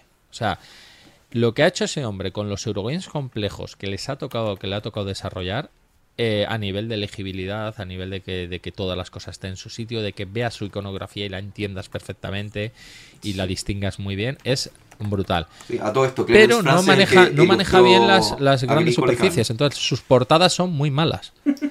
Es que- Está mejorando ahora un poco más, pero, pero es que las portadas originales que tiene son horrorosas. En cambio, el diseño interior es muy bueno. No, no sé. Ya, Ya. Gloria. Por último, yo voy a finalizar con dos cositas. Uno es un correo electrónico que recibimos de Pablo Paso, que es un auditor acá chileno, y que eh, quería eh, que nosotros transmitiéramos sus, respetos y admiración a Pedro por ser un gran artista, ilustrador, por el trabajo editorial que está haciendo en Looping Games, eh, por ser un extraordinario divulgador eh, y por ayudar en la difusión del conocimiento eh, en talleres de creación y desarrollo de juegos de mesa. Así que doy por cumplida tirando un poquito de flores a Pedro. Madre mía. Vale, sí, sí, sí. Uy, qué bien. para que veas cómo ha llegado tu trabajo acá en Chile. Y eh, quería finalizar con una pregunta que tú ya sabes, porque de hecho yo desperté y tenía muchas notificaciones en Twitter, por como había puesto que íbamos a entrevistar a Pedro y Paco Gómez, eh, que es un creador de juegos de mesa español, eh, pregunta... eh, ¿Qué camino formativo le recomendarías a un adolescente que quiere hacer ilustraciones de juegos de mesa? Qué buena última pregunta, me gustó. Madre mía. Eh, la, a ver, mm, es que lo de camino formativo. Yo hice Bellas Artes, por ejemplo. ¿Me ha servido para algo? No. O sea, valoro, el- valoro la carrera porque me obligó a estar cinco o seis años que estuve dibujando mucho y trabajando mucho. Igual, si no hubiera hecho esa carrera, hubiera estado en casa y no hubiera dibujado tanto y tal. Entonces, de tanto practicar y de tanto dibujar, pues, pues vas pillando mano y vas mejorando las técnicas. Pero en general tampoco fue una carrera donde me enseñaran expresamente técnicas nuevas y tal. Yo recuerdo que el primer año de, de carrera sí me enseñaban. Era, ¿alguien ha pintado alguna vez al óleo? Yo no. Bueno, pues te, empezaban a enseñar cómo se mezcla, cómo se tal, el secante, el, el no sé qué. ¿Has pintado acrílico? ¿Has hecho escultura con barro? Y yo, no, no, no he hecho nada de eso. Y te iban enseñando. Pero de repente fue un salto, fue, fue pasar a segundo de carrera y ahí ya te obligaban a ti a decir, no, tú tienes que concebir las creaciones usando tus técnicas y tal. Y no, pero a mí enséñame técnicas. No me obligues a extraerme ni a... Y había...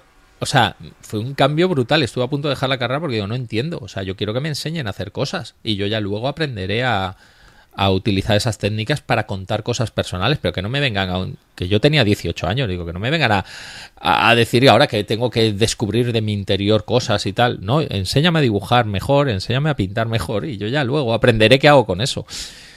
Entonces no, te- no puedo asegurar que la parte de la formación sea así, pero porque como os dije antes tampoco hay una cosa exclusiva de juegos de mesa. O sea, la gente que ahora está dibujando juegos de mesa eh, realmente está desarrollando un trabajo que también les puede servir para ilustrar videojuegos o para, o para ilustrar material para cine, por ejemplo. Y salen academias, en varios países hay academias y cursos y másters sobre esas técnicas. Eh, puede acudir a una cosa de esas que son caras o lo que puede hacer es tragar toda la información que pueda y seguir trabajando en casa como un animal, que es más o menos lo que hemos hecho casi todos. De si te gustan los juegos, eh, juega mucho. Y cuando no estés jugando juegos, pues estudialos. O sea, cuando abras los juegos, después de olerlos, que eso es obligatorio en toda la afición, eh, pues analiza los materiales, analiza cada detalle, pues de lo que os comentaba, de los troqueles, de por qué el tablero es así, el tablero se ve bien, se podían haber cambiado algunas cosas, todo eso, todo eso es información que llevas y que luego te sirve para tu trabajo. Perfecto. Buenísimo último consejo eh, para las personas que se quieran eh, meter en este mundo. Y con esto entonces cerramos la entrevista. Vamos a continuar con las próximas secciones del programa. Nos vamos a las noticias. Y comenzando con las noticias en el entreturno, eh, para esta semana tenemos cuatro noticias, todas pequeñas. Eh, la primera, eh, se comenzaron a vender juegos de mesa modernos en Replay. Para los que no sepan, Replay es, un- es otra grande, eh, grande tienda como Falabella. Y eh, bueno, esto ya lo hemos comentado muchas veces. Y que probablemente, o sea, a mí me alegra mucho saber esto, a pesar de que es solo en Chile. Porque tal como comentamos en las noticias de los primeros capítulos, quiere decir que la estrategia tomada por Falabella eh, empezó a dar éxito. Al parecer a ellos les está yendo bien y por lo mismo las otras grandes tiendas están empezando a emularlo. Y eso quiere decir que existe posibilidad de que esto se empiece a expandir a otros países. Eh, Bueno, y claro, justamente ese es el punto. O sea, estas grandes tiendas están presentes en otros países de Latinoamérica y si ya están comenzando, probablemente sea Chile el punto de partida. Claro, Chile fue el mercado de prueba, así que bueno, para los que les interese saber, eh, tal como en Falabella, los juegos de replay son solo de venta online y tienen Carcassonne, Catán, Guerra del Pacífico, Rescate, Machicoro, King of Tokyo, King of New York, Pandemic, Granjeros, Love Letter, Sushi Go Party, Codenames y el que más me llamó la atención, Twilight Struggle. O sea, puros juegos de la editorial Devir. Solo Devil y son todos más o menos de Gateway, menos el Twilight Struggle que no sé por qué lo tienen. Pero está bueno. bien, está bien. Pero Ahora bueno. es una corriente internacional esto de que al mass market está llegando juegos de- del mundo de los juegos de mesa, pero mm, lo- los más gateway. O sea, por ejemplo, la otra vez yo fui a Estados Unidos y, y estaba en Target y había una oferta de juego muy grande para Target. Que Target es como un, un supermercado, Supermercado tipo Jumbo, tipo, no sé cómo, Carrefour, no sé cómo, para que... Gigante, sí. Pero aquí lo importante es que hay muchos países, o sea, en los países donde llegan los juegos se está empezando a tirar al mass market, pero aún hay muchos países en los que no llegan juegos. Entonces, que estas grandes tiendas que son internacionales empiecen a, a, a poner juegos en su catálogo, eh, ya da la posibilidad de que eh, empiecen otras tiendas a internar estos tipos de juegos. Lo segundo, Gloria, tú sabes bien esta noticia. Chuta. Libro Mentalidad Lúdica. Ah, justamente lo traje por si acaso se te olvidaba. se liberó para, para descarga eh, gratuita en PDF. Sí, de hecho yo lo- ya lo compartí en Twitter y lo compartí en el Facebook del entreturno. Es un libro que si bien no, no habla de los juegos de mesa, eh, igual tiene varias cosas interesantes del tema lúdico y que puede ser muy bueno para que la gente lo lea. Además que es de súper fácil de lectura, aunque yo todavía no lo termino porque solamente lo he leído una vez y llegué a la mitad. Soy tan mala lectora. Ya. Así Perfecto. que mi recomendación, no. No, no, no hagamos No, recomendaciones todavía. eh, descárguenlo y denle un vistazo. Habla mucho de, eh, eh, perdón, eh, eh, de como el trabajo por competencias. Eh, así que está súper interesante. Eh, ahí voy, JP. Te acaba de perder la hoja. Te acaba de perder la hoja. Bueno, Ahí sí. ya.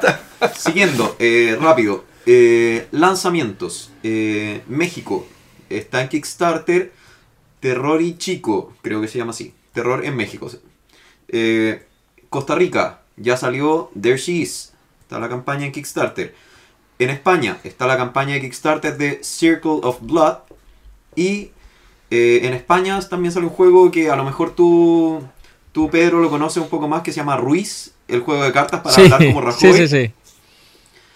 ¿De qué se trata? Porque Sí, yo vi un- par de videos y eh, bueno, es súper localista, obviamente, pero...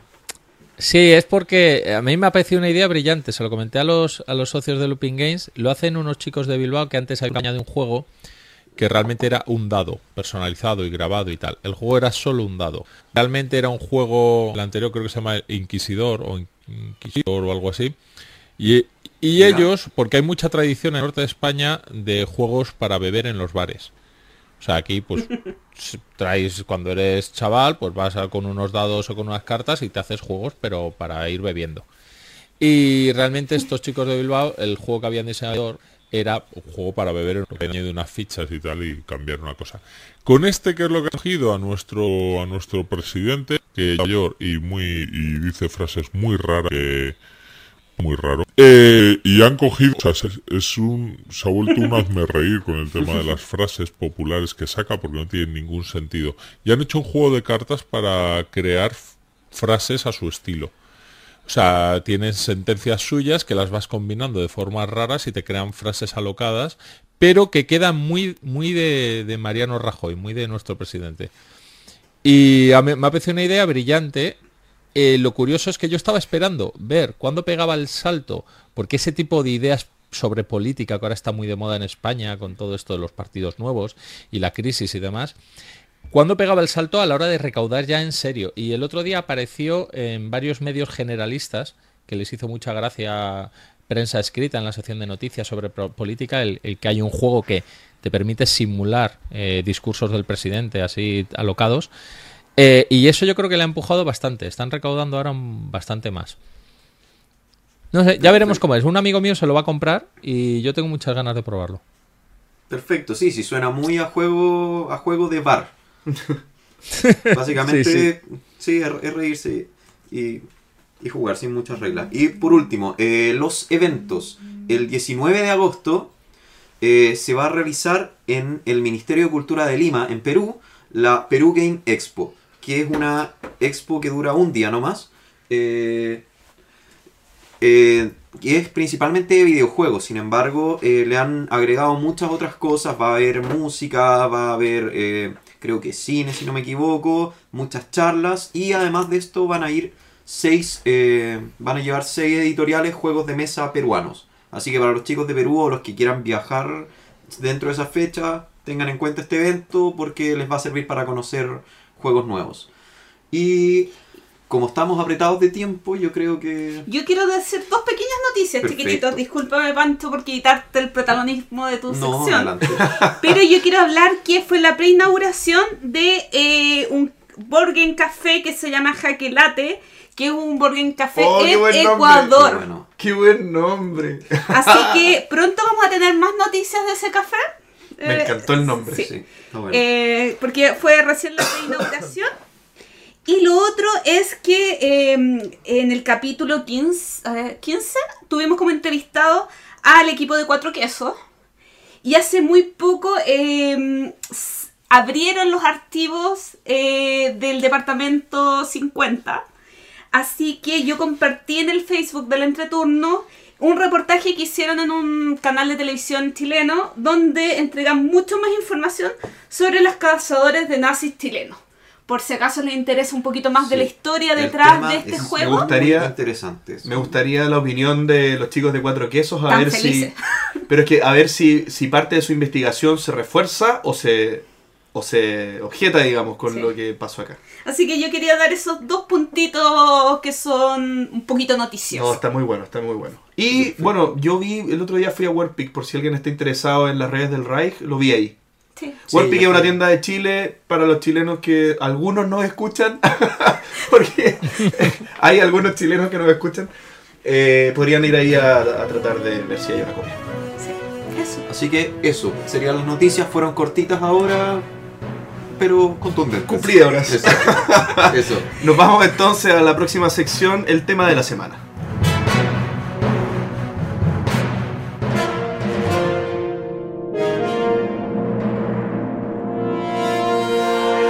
Comenzamos entonces el tema de la semana y esta semana vamos a discutir sobre cómo explicamos los juegos. Aquí, ¿qué? ¿Alguno tiene una estrategia para explicar juegos? ¿O no? Porque yo sé que JP contigo lo hemos conversado un par de veces y tenemos cosas en común, pero podríamos partir por nuestro invitado. Me gusta. Sí, que además eh, con la editorial que tiene, me imagino que tiene como una metodología para explicar juegos, ¿no? Buen punto. Eh, a ver, es que no te lo digo. Toda la presión ahí Pedro. Mira, mira que bien me explico ahora. Eh, no, en general, a ver, yo, yo en mi grupo siempre he sido el que ha explicado juegos la mayoría del- del tiempo, porque era el que más juegos compraba y al ser el que más juegos compraba, más juegos enseñaba. Y sí es verdad que al principio uno va notando, se nota torpe cuando tiene que explicar juegos, porque tú te has leído el reglamento, lo intentas interiorizar y, y quieres explicarlo todo lo que, lo que veas, pero ya con el tiempo vas aprendiendo a, descubrir cosas de, la atención de la gente. ¿Cómo explicar juegos? Yo creo que lo primero que hay que decir cuando, cuando se explica un juego es eh, el objetivo de victoria. Es lo primero, nada más abrir el juego y mira, aquí se, se van a jugar varios turnos hasta llegar a tal que gana el que más puntos o el que haya llegado a la posición 12 del track o el que cuando se acabe el mazo el que más cartas tenga, lo que sea. Lo primero es la condición de victoria y luego vuelves otra vez al inicio y vas desglosando. Yo no sé, yo, a mí, yo, yo he ido elaborando mi, mi teoría de cómo explicar juegos. Yo creo que se me da bastante bien explicar juegos. Menos cuando hago el programa de días de juego con Gurney, que ahí me enrollo demasiado cosas. Pero eso es, eso es muy habitual porque, claro, este me dice, oye, que no- aquí no hay vídeo, aquí no estás enseñando nada, intenta ser más breve. Y digo, y ya estoy corrigiendo. Estoy No, no, a mí, a, mí, a mí me gusta eso. Tu sección, de hecho, es una de las que más me gusta porque, bueno, por los juegos raros principalmente, porque siempre me los trato de imaginar, no sé, recuerdo que una vez hablaste de un juego que eran como monedas, o bueno, nos estamos yendo para otro lado, pero yo concuerdo contigo. Eh, lo principal es, primero, contexto, segundo, decir cuál es la condición de victoria, porque eso ya te enfoca y te dice, ah, nosotros somos esto y queremos lograr esto. Y después de eso, bueno, yo, yo parto por lo menos siempre de atrás para adelante. Intentando en más o menos las fases de juego, eh, más que explicar el turno, que también, bueno, eso es complejo, depende de dónde, en qué parte lo haga, pero por lo general yo digo ya, el objetivo es este. Para esto necesitamos, no sé, por decirte una tontera, edificios del tipo B. Para construir estos edificios del tipo B necesitamos edificios del tipo A. Y para los edificios del tipo A necesitamos sacar los recursos. Entonces ahí uno tiene ya en su cabeza una escala de qué es lo que tiene que hacer del principio al final del juego. Y luego de eso parto con la explicación de cómo se configura el turno, qué acciones hay y qué es lo que, qué es lo que se hace paso a paso. Yo por, mm, yo por lo menos me reconozco que soy pésima para explicar juegos. Soy Mm. súper entusiasta. O sea, tengo entusiasmo para explicar los juegos, pero soy mala. O sea, los juegos que sí me resultan bien son los juegos como más histriónicos. Como un filler, no sé, por el Super Rhino. Ah, o- ya, pero o que cual- tampoco es que haya que explicar muchas reglas. Sí, no, no explicar muchas reglas, pero sí cómo conquistar a la gente que está jugando para que les encante el juego. E- e- esa pega la hago bien. O elegir un buen juego para un grupo de personas. Eso Es- es muy importante. pero eso nos vamos a otro tema. Sí. Eso lo hago muy bien, pero explicar soy re mala. Me pasó el, puntualmente el miércoles eh, con el K2, que si bien lo expliqué bien, primero traté de seguir la pauta que sale en la última hoja donde sale explicado paso a paso, pero me duró como un minuto y lo comencé a explicar a mi ritmo y después volví al otro ritmo y como eh, siento que tengo que explicarlo rápido y no me tomo el tiempo, como que de repente creo que tengo que explicar algo muy rápido y no le presto tanta atención a irlo explicando lento y por paso, me enredo, me pierdo y queda algo desastroso. Yo creo que ahí hay un tema que dijiste que es súper importante y es esas pautas que hacen por lo general en la última hoja del manual o cosas así, nunca las sigan. Para explicar el juego, nunca las sigan. ¿Por qué? Porque eso es un orden de turno. Pero si tú no sabes por qué estás haciendo las cosas, tú tienes, que, tú tienes que partir explicando el final. Vamos a ganar de esta forma y haciendo esto. Y después de eso, cuando ya tienes una idea general, vas al paso a paso. Porque si partes por el paso a paso, tú puedes poner un monito acá para generar piedra. Tú puedes poner un monito acá ya, pero ¿para qué me sirven las piedras? ¿Para qué me sirve? O sea, ¿por qué yo quiero tener estos recursos? ¿Por qué me serviría esta acción?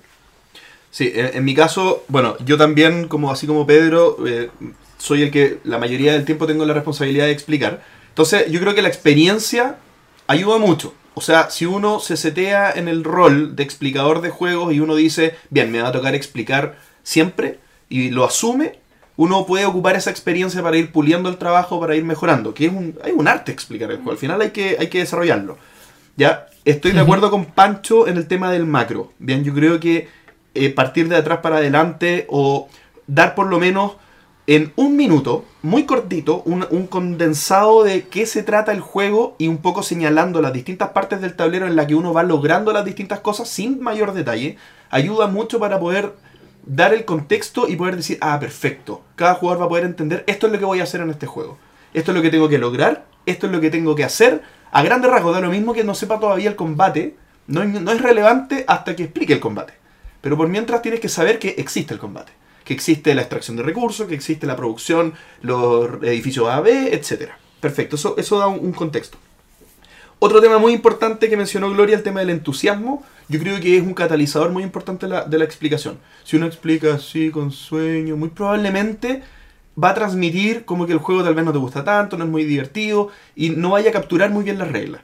También el entusiasmo puede romper un poco a esa persona que se tienta con mirar el celular, se tienta con mirar para el lado, con mm, irse hacia otro lado con su pensamiento.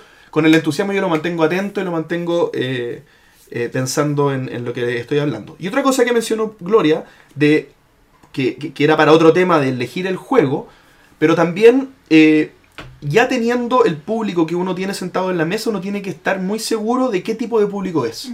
Porque ¿Qué la explicación... tiene y dónde tienes que enfocar la, la Exacto. explicación? Porque la, la explicación depende del tipo de público, eso, eso es como muy, muy obvio, pero lo, lo lo difícil está en el mix del público. Porque en el público puede haber dos personas muy jugonas y dos personas novatas.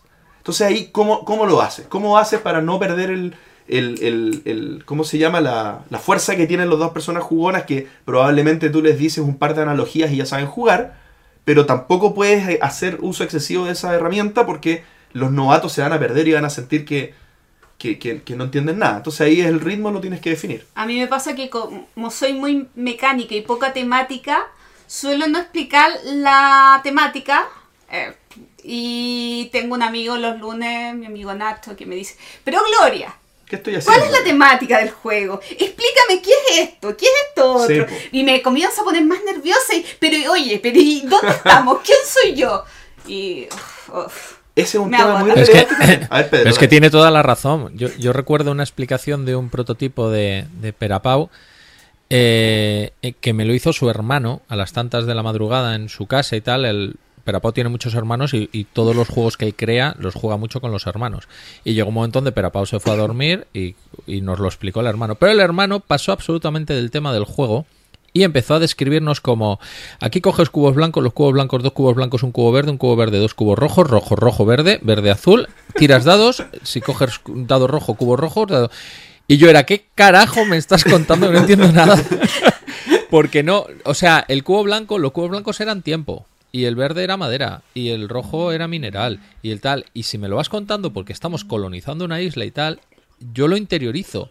Si eliminas el tema, no soy capaz de, de memorizar los datos. Es como memorizar una ecuación. Exacto. Pero en cambio, si sé que, que todo tiene lógica y que el tiempo es una cosa y la madera y el- los recursos se consiguen en el bosque y que tú cuando vas al bosque consigues estos y el oro te sirve para intercambiarlo en las ciudades, yo que sé, pues no me hables de cubos amarillos, háblame de, de oro. Puntos de oro, puntos de madera, puntos de ladrillo. Sí, Sí. es absolutamente verdad. O sea, un, un juego que tiene bien integrado el tema es infinitamente más fácil de, de explicar. E incluso para recordar las reglas, eh, uno puede partir del sentido común y ya va a entender qué pasa. Entonces va a haber muchas menos preguntas durante el juego, a pesar de que estén jugando por primera vez muchas personas. Sí, en el, en el manejo de la audiencia relacionado con este tema, eh, porque, bien, eh, tomando en cuenta que uno ya tiene un buen planteamiento de explicación y uno tiene su libreto y uno dice, ya, bien, voy a explicar la temática para, para que se entienda lo que se va a hacer y todo.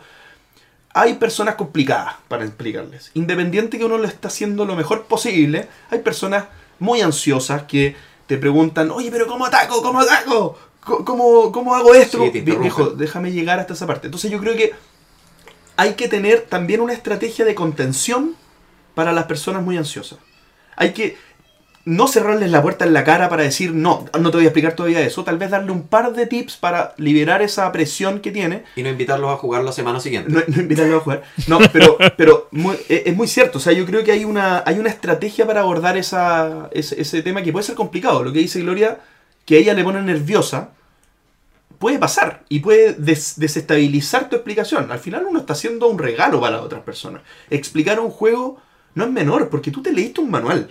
O sea, en el fondo uno tiene que saber que está entregando parte de uno. Yo sé que suena cursi y todo el, el asunto. Sí, demasiado pero- romántico. Demasiado romántico, pero en parte es verdad, en el sentido que uno preparó algo para el resto. Para la experiencia del juego de todas las personas. Por lo tanto, uno tiene que saber que está en esa posición.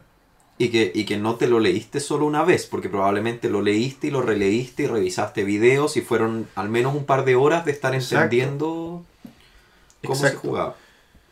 Y ese, eso lleva a otro punto sobre la diferencia, y aquí les pido su opinión, sobre la diferencia entre explicar un juego que ya conoces bien, que es tu juego favorito, por decirlo, y en el otro extremo el que no has jugado nunca.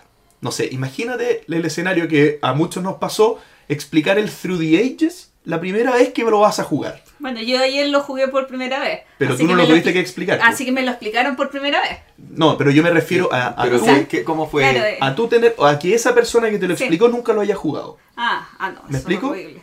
Entonces, eso es, es tremendo. Es, es un, es un.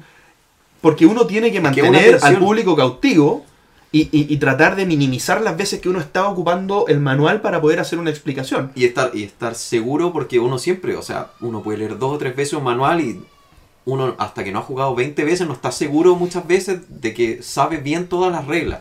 Entonces, es esa inseguridad también que hay de explicar por primera vez un tema complejo. Pedro, eh, me gustaría tu opinión acá, por, por- porque tú eres un explicador experimentado. No, pues a ver, yo para que os hagáis una idea, cuando he diseñado alguna cosa, que yo he creado algunos juegos, para que no he publicado ninguno porque tampoco los enseño mucho, eh, una parte importante para mí del trabajo de crear es escribir el manual. Me gusta escribir los manuales. Lo he hecho con los juegos que he desarrollado, con los juegos que he editado, el que escribe los manuales soy yo, luego los revisamos entre todos y tal. Y cuando creo un juego, es una cosa que a muchos otros autores les parece ridícula, pero yo necesito escribir el manual para organizar, porque a medida que estoy escribiendo mm, cómo se distribuye la fase, eh, aquí hay una excepción, si coges esta ficha, entonces puedes coger estas dos cosas, tal. Voy visualizando escenas de la gente jugando y visualizo también las cosas de, mm, si lo explico así, la gente no lo puede entender o puede crearse una excepción porque van a hacer esta otra cosa. Y a mí escribir manuales me sirve mucho para visualizar cómo funciona una cosa. Y aún así, con todos los manuales que me he leído y con todo el tiempo que tal, muchas veces me encuentro con juegos que lees el manual pensando que es una cosa y cuando lo, lo empiezas a jugar te das cuenta de que es otra. Sí. El juego dices... Buen He tenido la cabeza pensando que este era un juego, ah, bueno, mira, tal y como lo estoy leyendo, creo que es así, así. Y tú ya vas un poco como de soberbio diciendo, bueno, esto yo creo que es fácil de entender y tal. Y lo explicas y el juego igual no es por un problema de explicación, es que luego el juego te sorprende con unas mecánicas internas que obviamente el manual no necesitaba explicarte porque es algo es algo interi- interior en el juego, pero que a ti tu experiencia de juego varía totalmente la idea que tenías en la cabeza de lo que iba a ser con lo que es. Es cierto, es cierto. A veces pasa que uno lee y lee tres veces el manual y uno dice, me falta una parte de las reglas que haga que algo pasa. Y después uno va a las cartas y las cartas eran esa parte que faltaba. Entonces que eh, en el fondo estaba la mitad de las reglas en las cartas, pero si uno no se lee las cartas no se entera. Claro.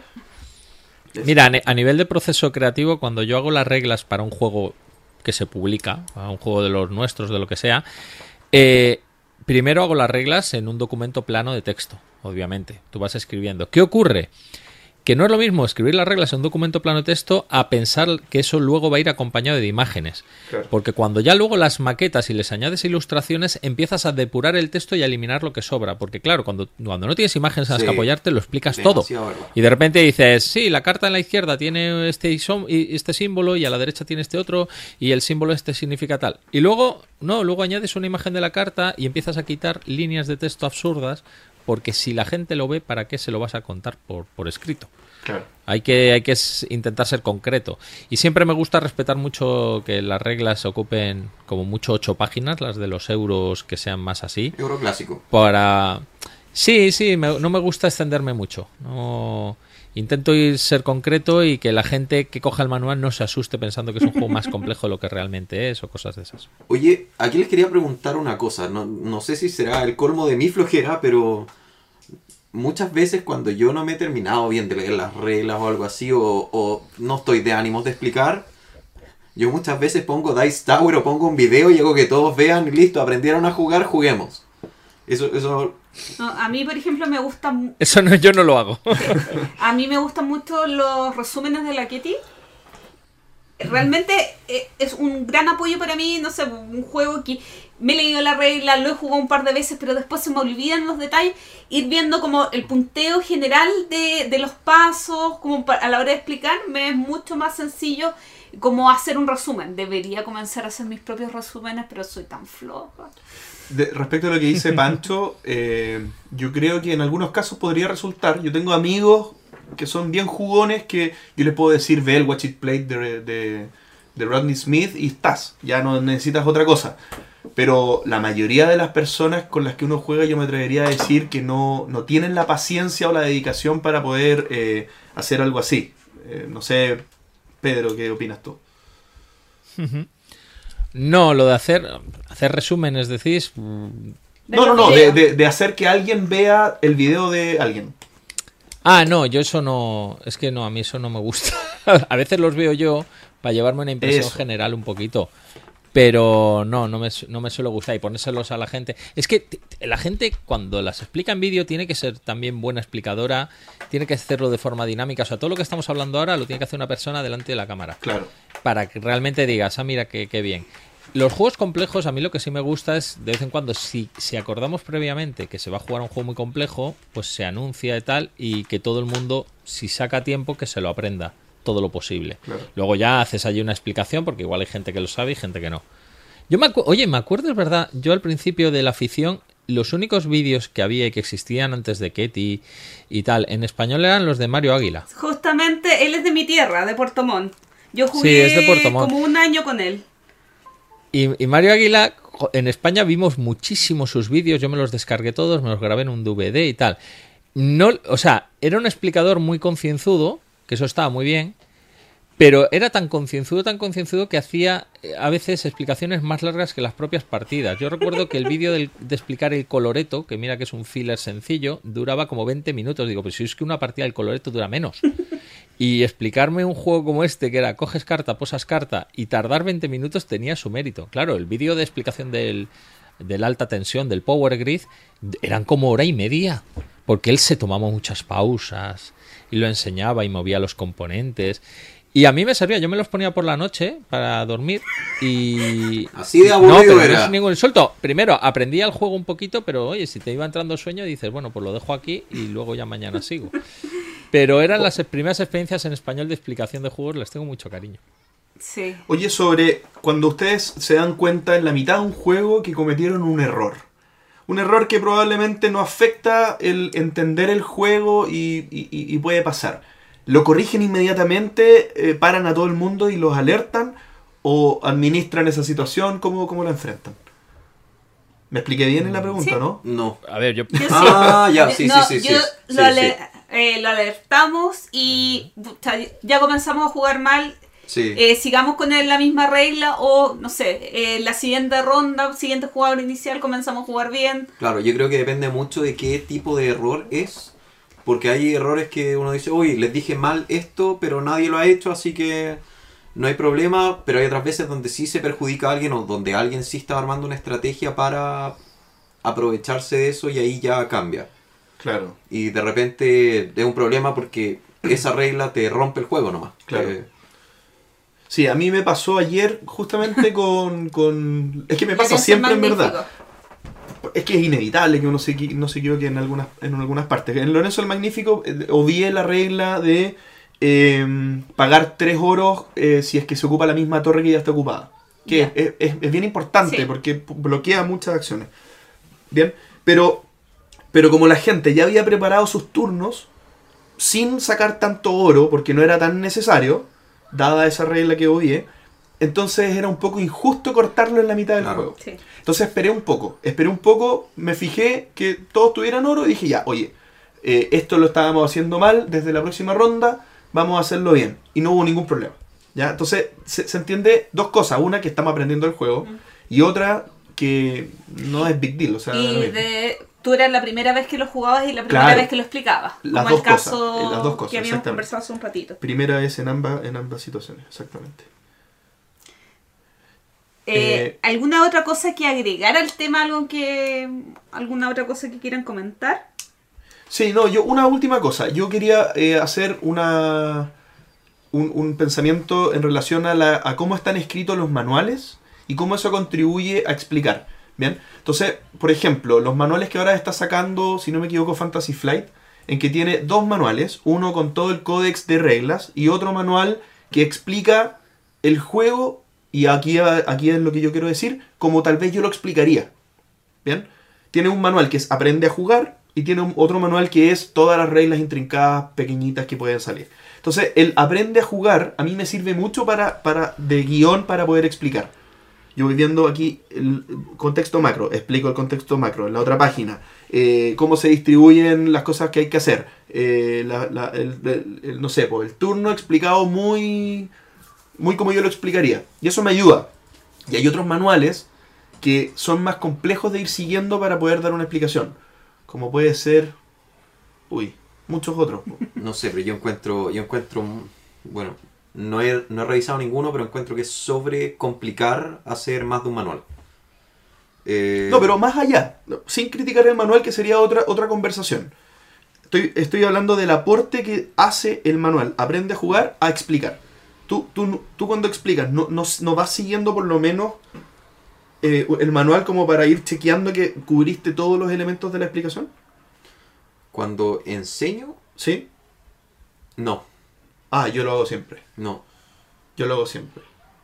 Siempre hago por lo menos una... Re... Trato de que no se note. Esto es como, como, el, como el locutor de, de televisión que tiene el teleprompter y que trata que no se note que está leyendo, yo hago lo mismo. Trato de que mi, mi, lo que yo hablo no se interfiera con mi revisión en el manual.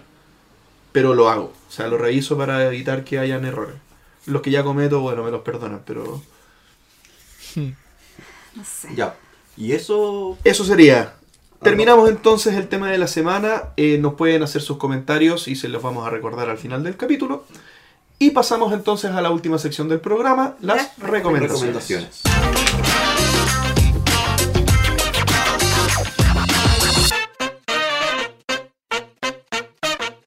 Comenzamos la última sección del programa y vamos a comenzar con Gloria. Eh, tengo una nueva obsesión. Una. Siempre las recomendaciones de Gloria parten como con una Sí. historia. Claro. Sí, no, sí, me he dado cuenta que estoy creando historia. Pancho es obsesivo con enfundar. JP le gusta más eh, que el juego se destroce. No, no se destroce. Pero sí, como carretear el juego. O sea, que el, que el Ah, juego sí. si tiene alguna marca y esas cosas. Ah, Pancho es obsesivo de enfundar. Sí. Sí. Te entendí, el fondart. ¿El fondo del arte? El No. fondo del arte. Ya, vamos de nuevo. Ya. Tengo una nueva obsesión. Sí, tengo una nueva obsesión. Y bueno, yo ya pasé por la obsesión de comprarme las, las bolsas Ziploc de todos los tamaños para que las piezas calcen perfectamente y todo ¿Ya eso. pasaste quiere decir que ya la dejaste atrás? O sea, que ya no usas esas bolsas. ¿O Ten- qué? todavía tengo las bolsas. Ya no es novedad, Ya pero no sigue es siendo. novedad. Ah. No, es que ya, ya no quiero eso. ya, ¿qué quieres ahora?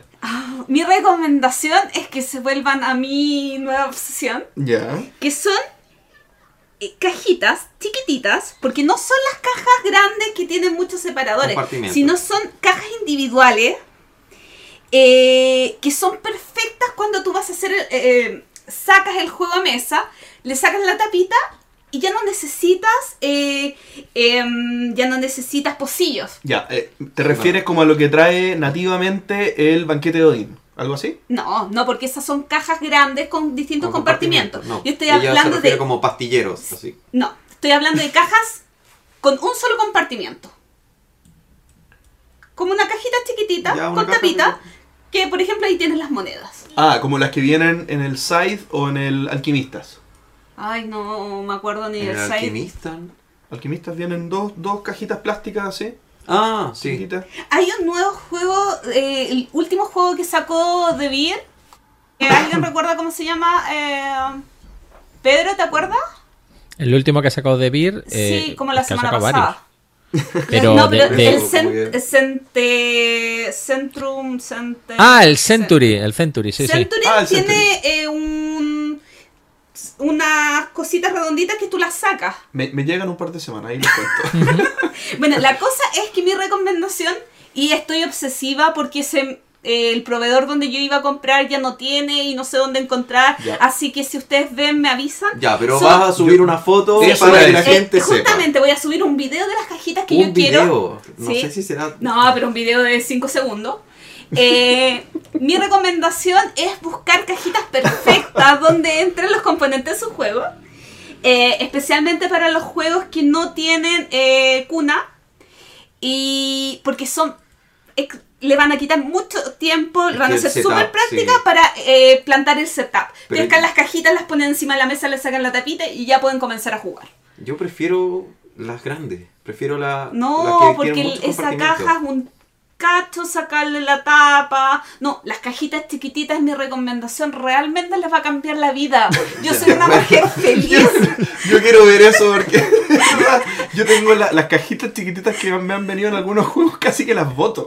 No, yo estoy obsesionada y quiero compartir esta obsesión con ustedes porque es muy práctica y les va a cambiar la vida. Yo siempre hago recomendaciones que les van a cambiar la vida. Sí. Mi vida está cambiando. Aquí, aquí se están, se están usando, hay diseñadores de juegos, en Encuentro Prototipos lo estuve viendo yo, que, que la gente sí que es verdad que coge cajitas de estas de plástico, se compran muy baratas en España eh, en, en tiendas, en estos bazares chinos, porque son como los, las cajitas de plástico cuando pides comida china y te viene la salsa agridulce Sí, y cosas como de esas ahí pero más duritas. Pues esas es cajitas, como claro, eso, pero más durito. Sí, hay mucha gente que las, las compra en lotes y, y nada, pues les sale bastante económico. Y no sé, y en una mete los cubos rojos, en otra los azules, en otro tal, y así la gente no lo tiene desperdigado por la mesa. Bueno, seguimos con la recomendación de Pedro. Mi recomendación, pues mira, eh, como no, no había que recomendar juegos, eso es lo que sabía yo de las reglas de este, de este juego Claro, que os habéis montado en podcast. pues mi recomendación es un libro que es el libro de, de The War of, of Sight, el, el libro de arte del, del juego Sight. Ah, Cuando- bien, Qué maravilloso. Claro, es, es alucinante. Eh, cuando salió el juego en Kickstarter había posibilidad de comprar un, un pack con el libro este de, de arte que luego el propio Stegmeyer, el propio editor, lo- yo creo que lo vendía en su página web. Ahora ya no lo debe tener en la página web, hay algunos distribuidos, a la hora de buscarlo está la cosa complicada, yo no sé si lo va a llegar a reeditar. Pero me, quería señalarlo, pues primero para recomendar a quien le pueda interesar esto del arte en los juegos, que es de los pocos libros que hay de arte en los juegos. Este eh, es un compañero estupendo para, para Yo todavía, pa- para que os idea, yo todavía no juego al juego, le tengo aquí en, el- en la casa y digo a ver cuándo un día lo puedo sacar. Pero el libro de arte ya me lo he visto como siete veces. Te hace explicaciones de cómo son las familias, las ilustraciones son increíbles. Eh, y me encantaría que hubiera más, más iniciativas de estas. Eh, ahora que se, como hablábamos antes, los juegos están tan bien ilustrados y se crean mundos tan interesantes que las editoriales apuesten más por sacar libros de estos de, making of, de cómo se dice, con más ilustraciones, que se vean bocetos y que se vean cosas parecidas como hacen en el mundo de los videojuegos o en el mundo del cine. Pues este es de los pocos que conozco. Sé que también el artista francés Pierrot, que es el artista del Mr. Jack y de bueno y de muchos otros juegos, pues sé que le sacaron el año pasado también publicaron en Francia un libro con sus con las ilustraciones de sus juegos, donde realmente lo que se veía era el boceto de las ilustraciones, de las portadas, luego el dibujo acabado y comentarios de él. De bueno, pues aquí es el ilustrador del Ghost Stories o de River Dragons y muchos otros juegos. Pues bueno, no hay suficientes libros de estos, pues mira, pues este es uno de los que tengo yo y lo guardo como un tesoro. Muy buena recomendación. Me gustó. Sí, yo, yo no sé si, si Stone Meyer eh, tiene a la venta el libro que tú mencionas eh, de Scythe, pero sí estoy viendo acá que hacen, ahí ven- venden hasta cuadros con el arte de Scythe hecho por Jacob, no, no, no- no sé el nombre Jaku, del Jaku artista, Rozales, Jaku Rozalski, creo que es. Él. Claro, y, y- y hacen hasta carcasas para, para teléfonos con, con, el- con la temática de Scythe. Eh, y el arte, pro- em, todo lo maravilloso que ya dijo Pedro que era. Así que... Tu próximo negocio, Pedro, es hacer carcasas de celular de, de tus juegos. No, lo, lo bonito del, del site es que es un editor de juegos, descubre el arte del universo que estaba diseñando este pintor polaco y, y le gusta tanto que hace un juego sobre... O sea, no, no es necesito un dibujante, voy a contratar a un dibujante que me ilustre un juego. No es...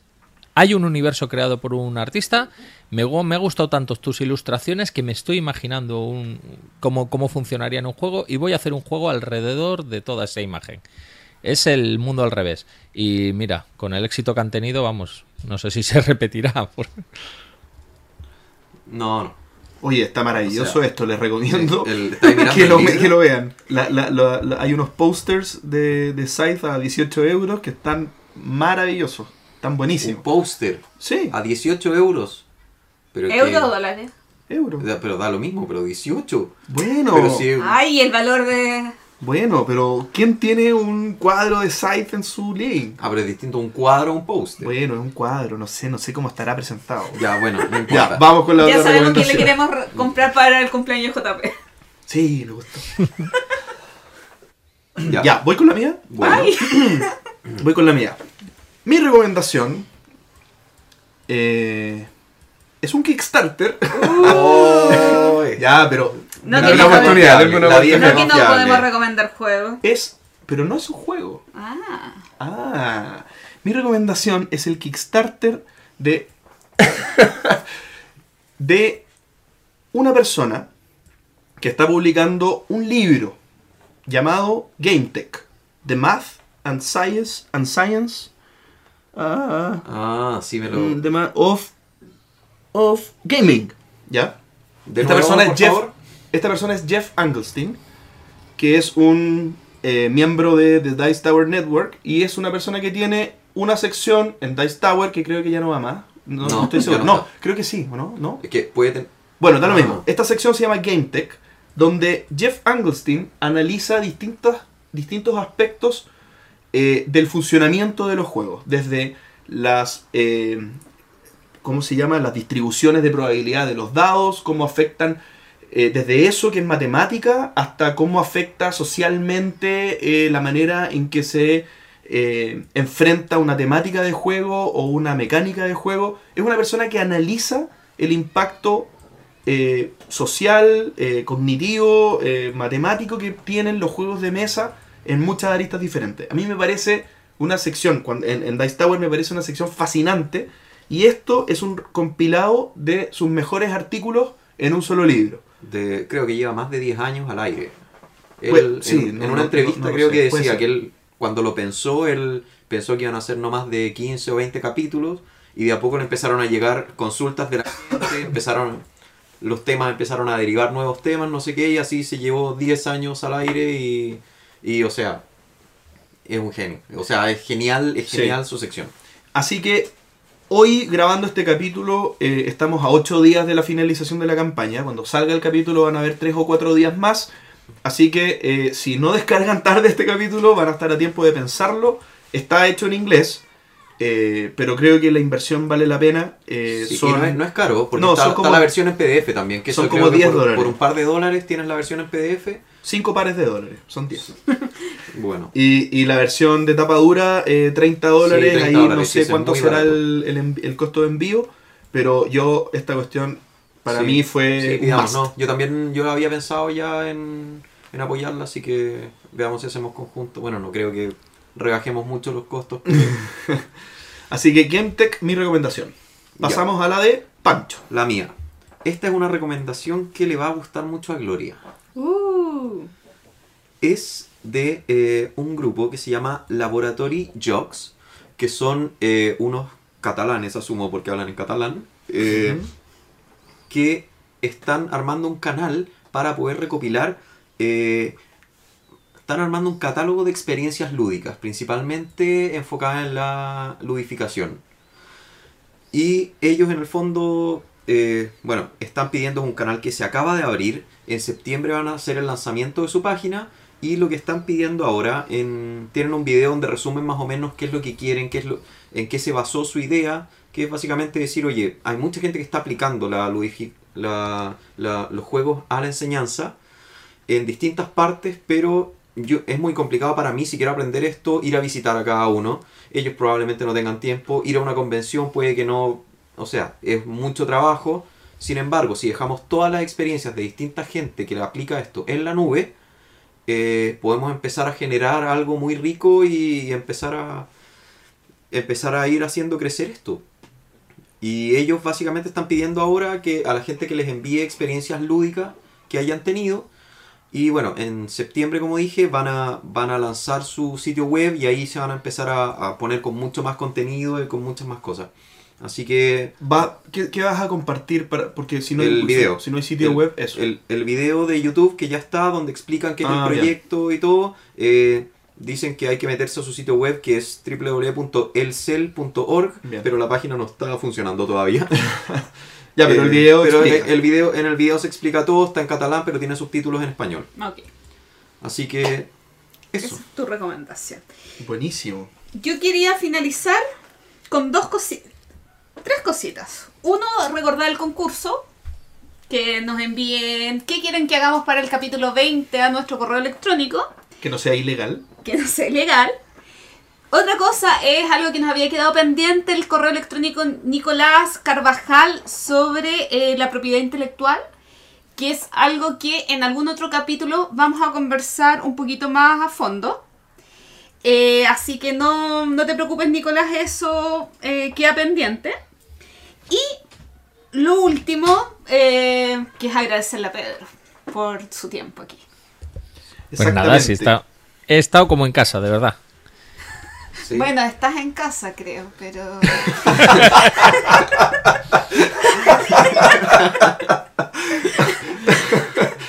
Oye, eh, me sumo me, me sumo al agradecimiento de Gloria. La verdad ha sido un honor y un verdadero placer haberte tenido, Pedro. Eh, la entrevista excelente, muy entretenida y el resto de la- del programa también un placer haberte tenido. Pues nada, mucho- muchas gracias. Cuando, cuando queráis más cosas, yo me cambio de gorro y vuelvo, y en vez de ilustrador, pues hablo de editor. Y luego me vuelvo a cambiar el gorro y, y como jugón, jugón. lo que queráis.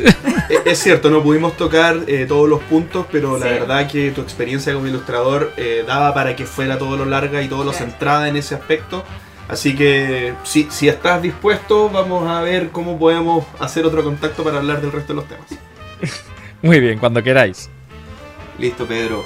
Muchas gracias nuevamente por estar acá y nos despedimos. Muchísimas gracias a todos por haber escuchado. Gracias Pedro, reitero, y nos vemos la próxima vez en un nuevo capítulo. Chao. Adiós. Gracias por escuchar El Entreturno. Y recuerden, si quieren ser ilustradores de juegos, participen de eventos y muestren su portafolio. Recuerden enviar sus ideas sobre lo que podamos hacer el capítulo 20 para participar en el sorteo de una copia de Tesoros del Rey Pirata de Ludoísmo. ¿Y ustedes? ¿Cómo explican los juegos? Envíenos sus comentarios al correo elentreturno.gmail.com. Además, envíenos preguntas o temas que quieran que conversemos en el programa. Síganos en Facebook, en Twitter, en Instagram y suscríbanse a nuestro canal de YouTube. Escúchanos en dos semanas más en nuestro próximo capítulo de El Entreturno. Gracias de nuevo y hasta la próxima.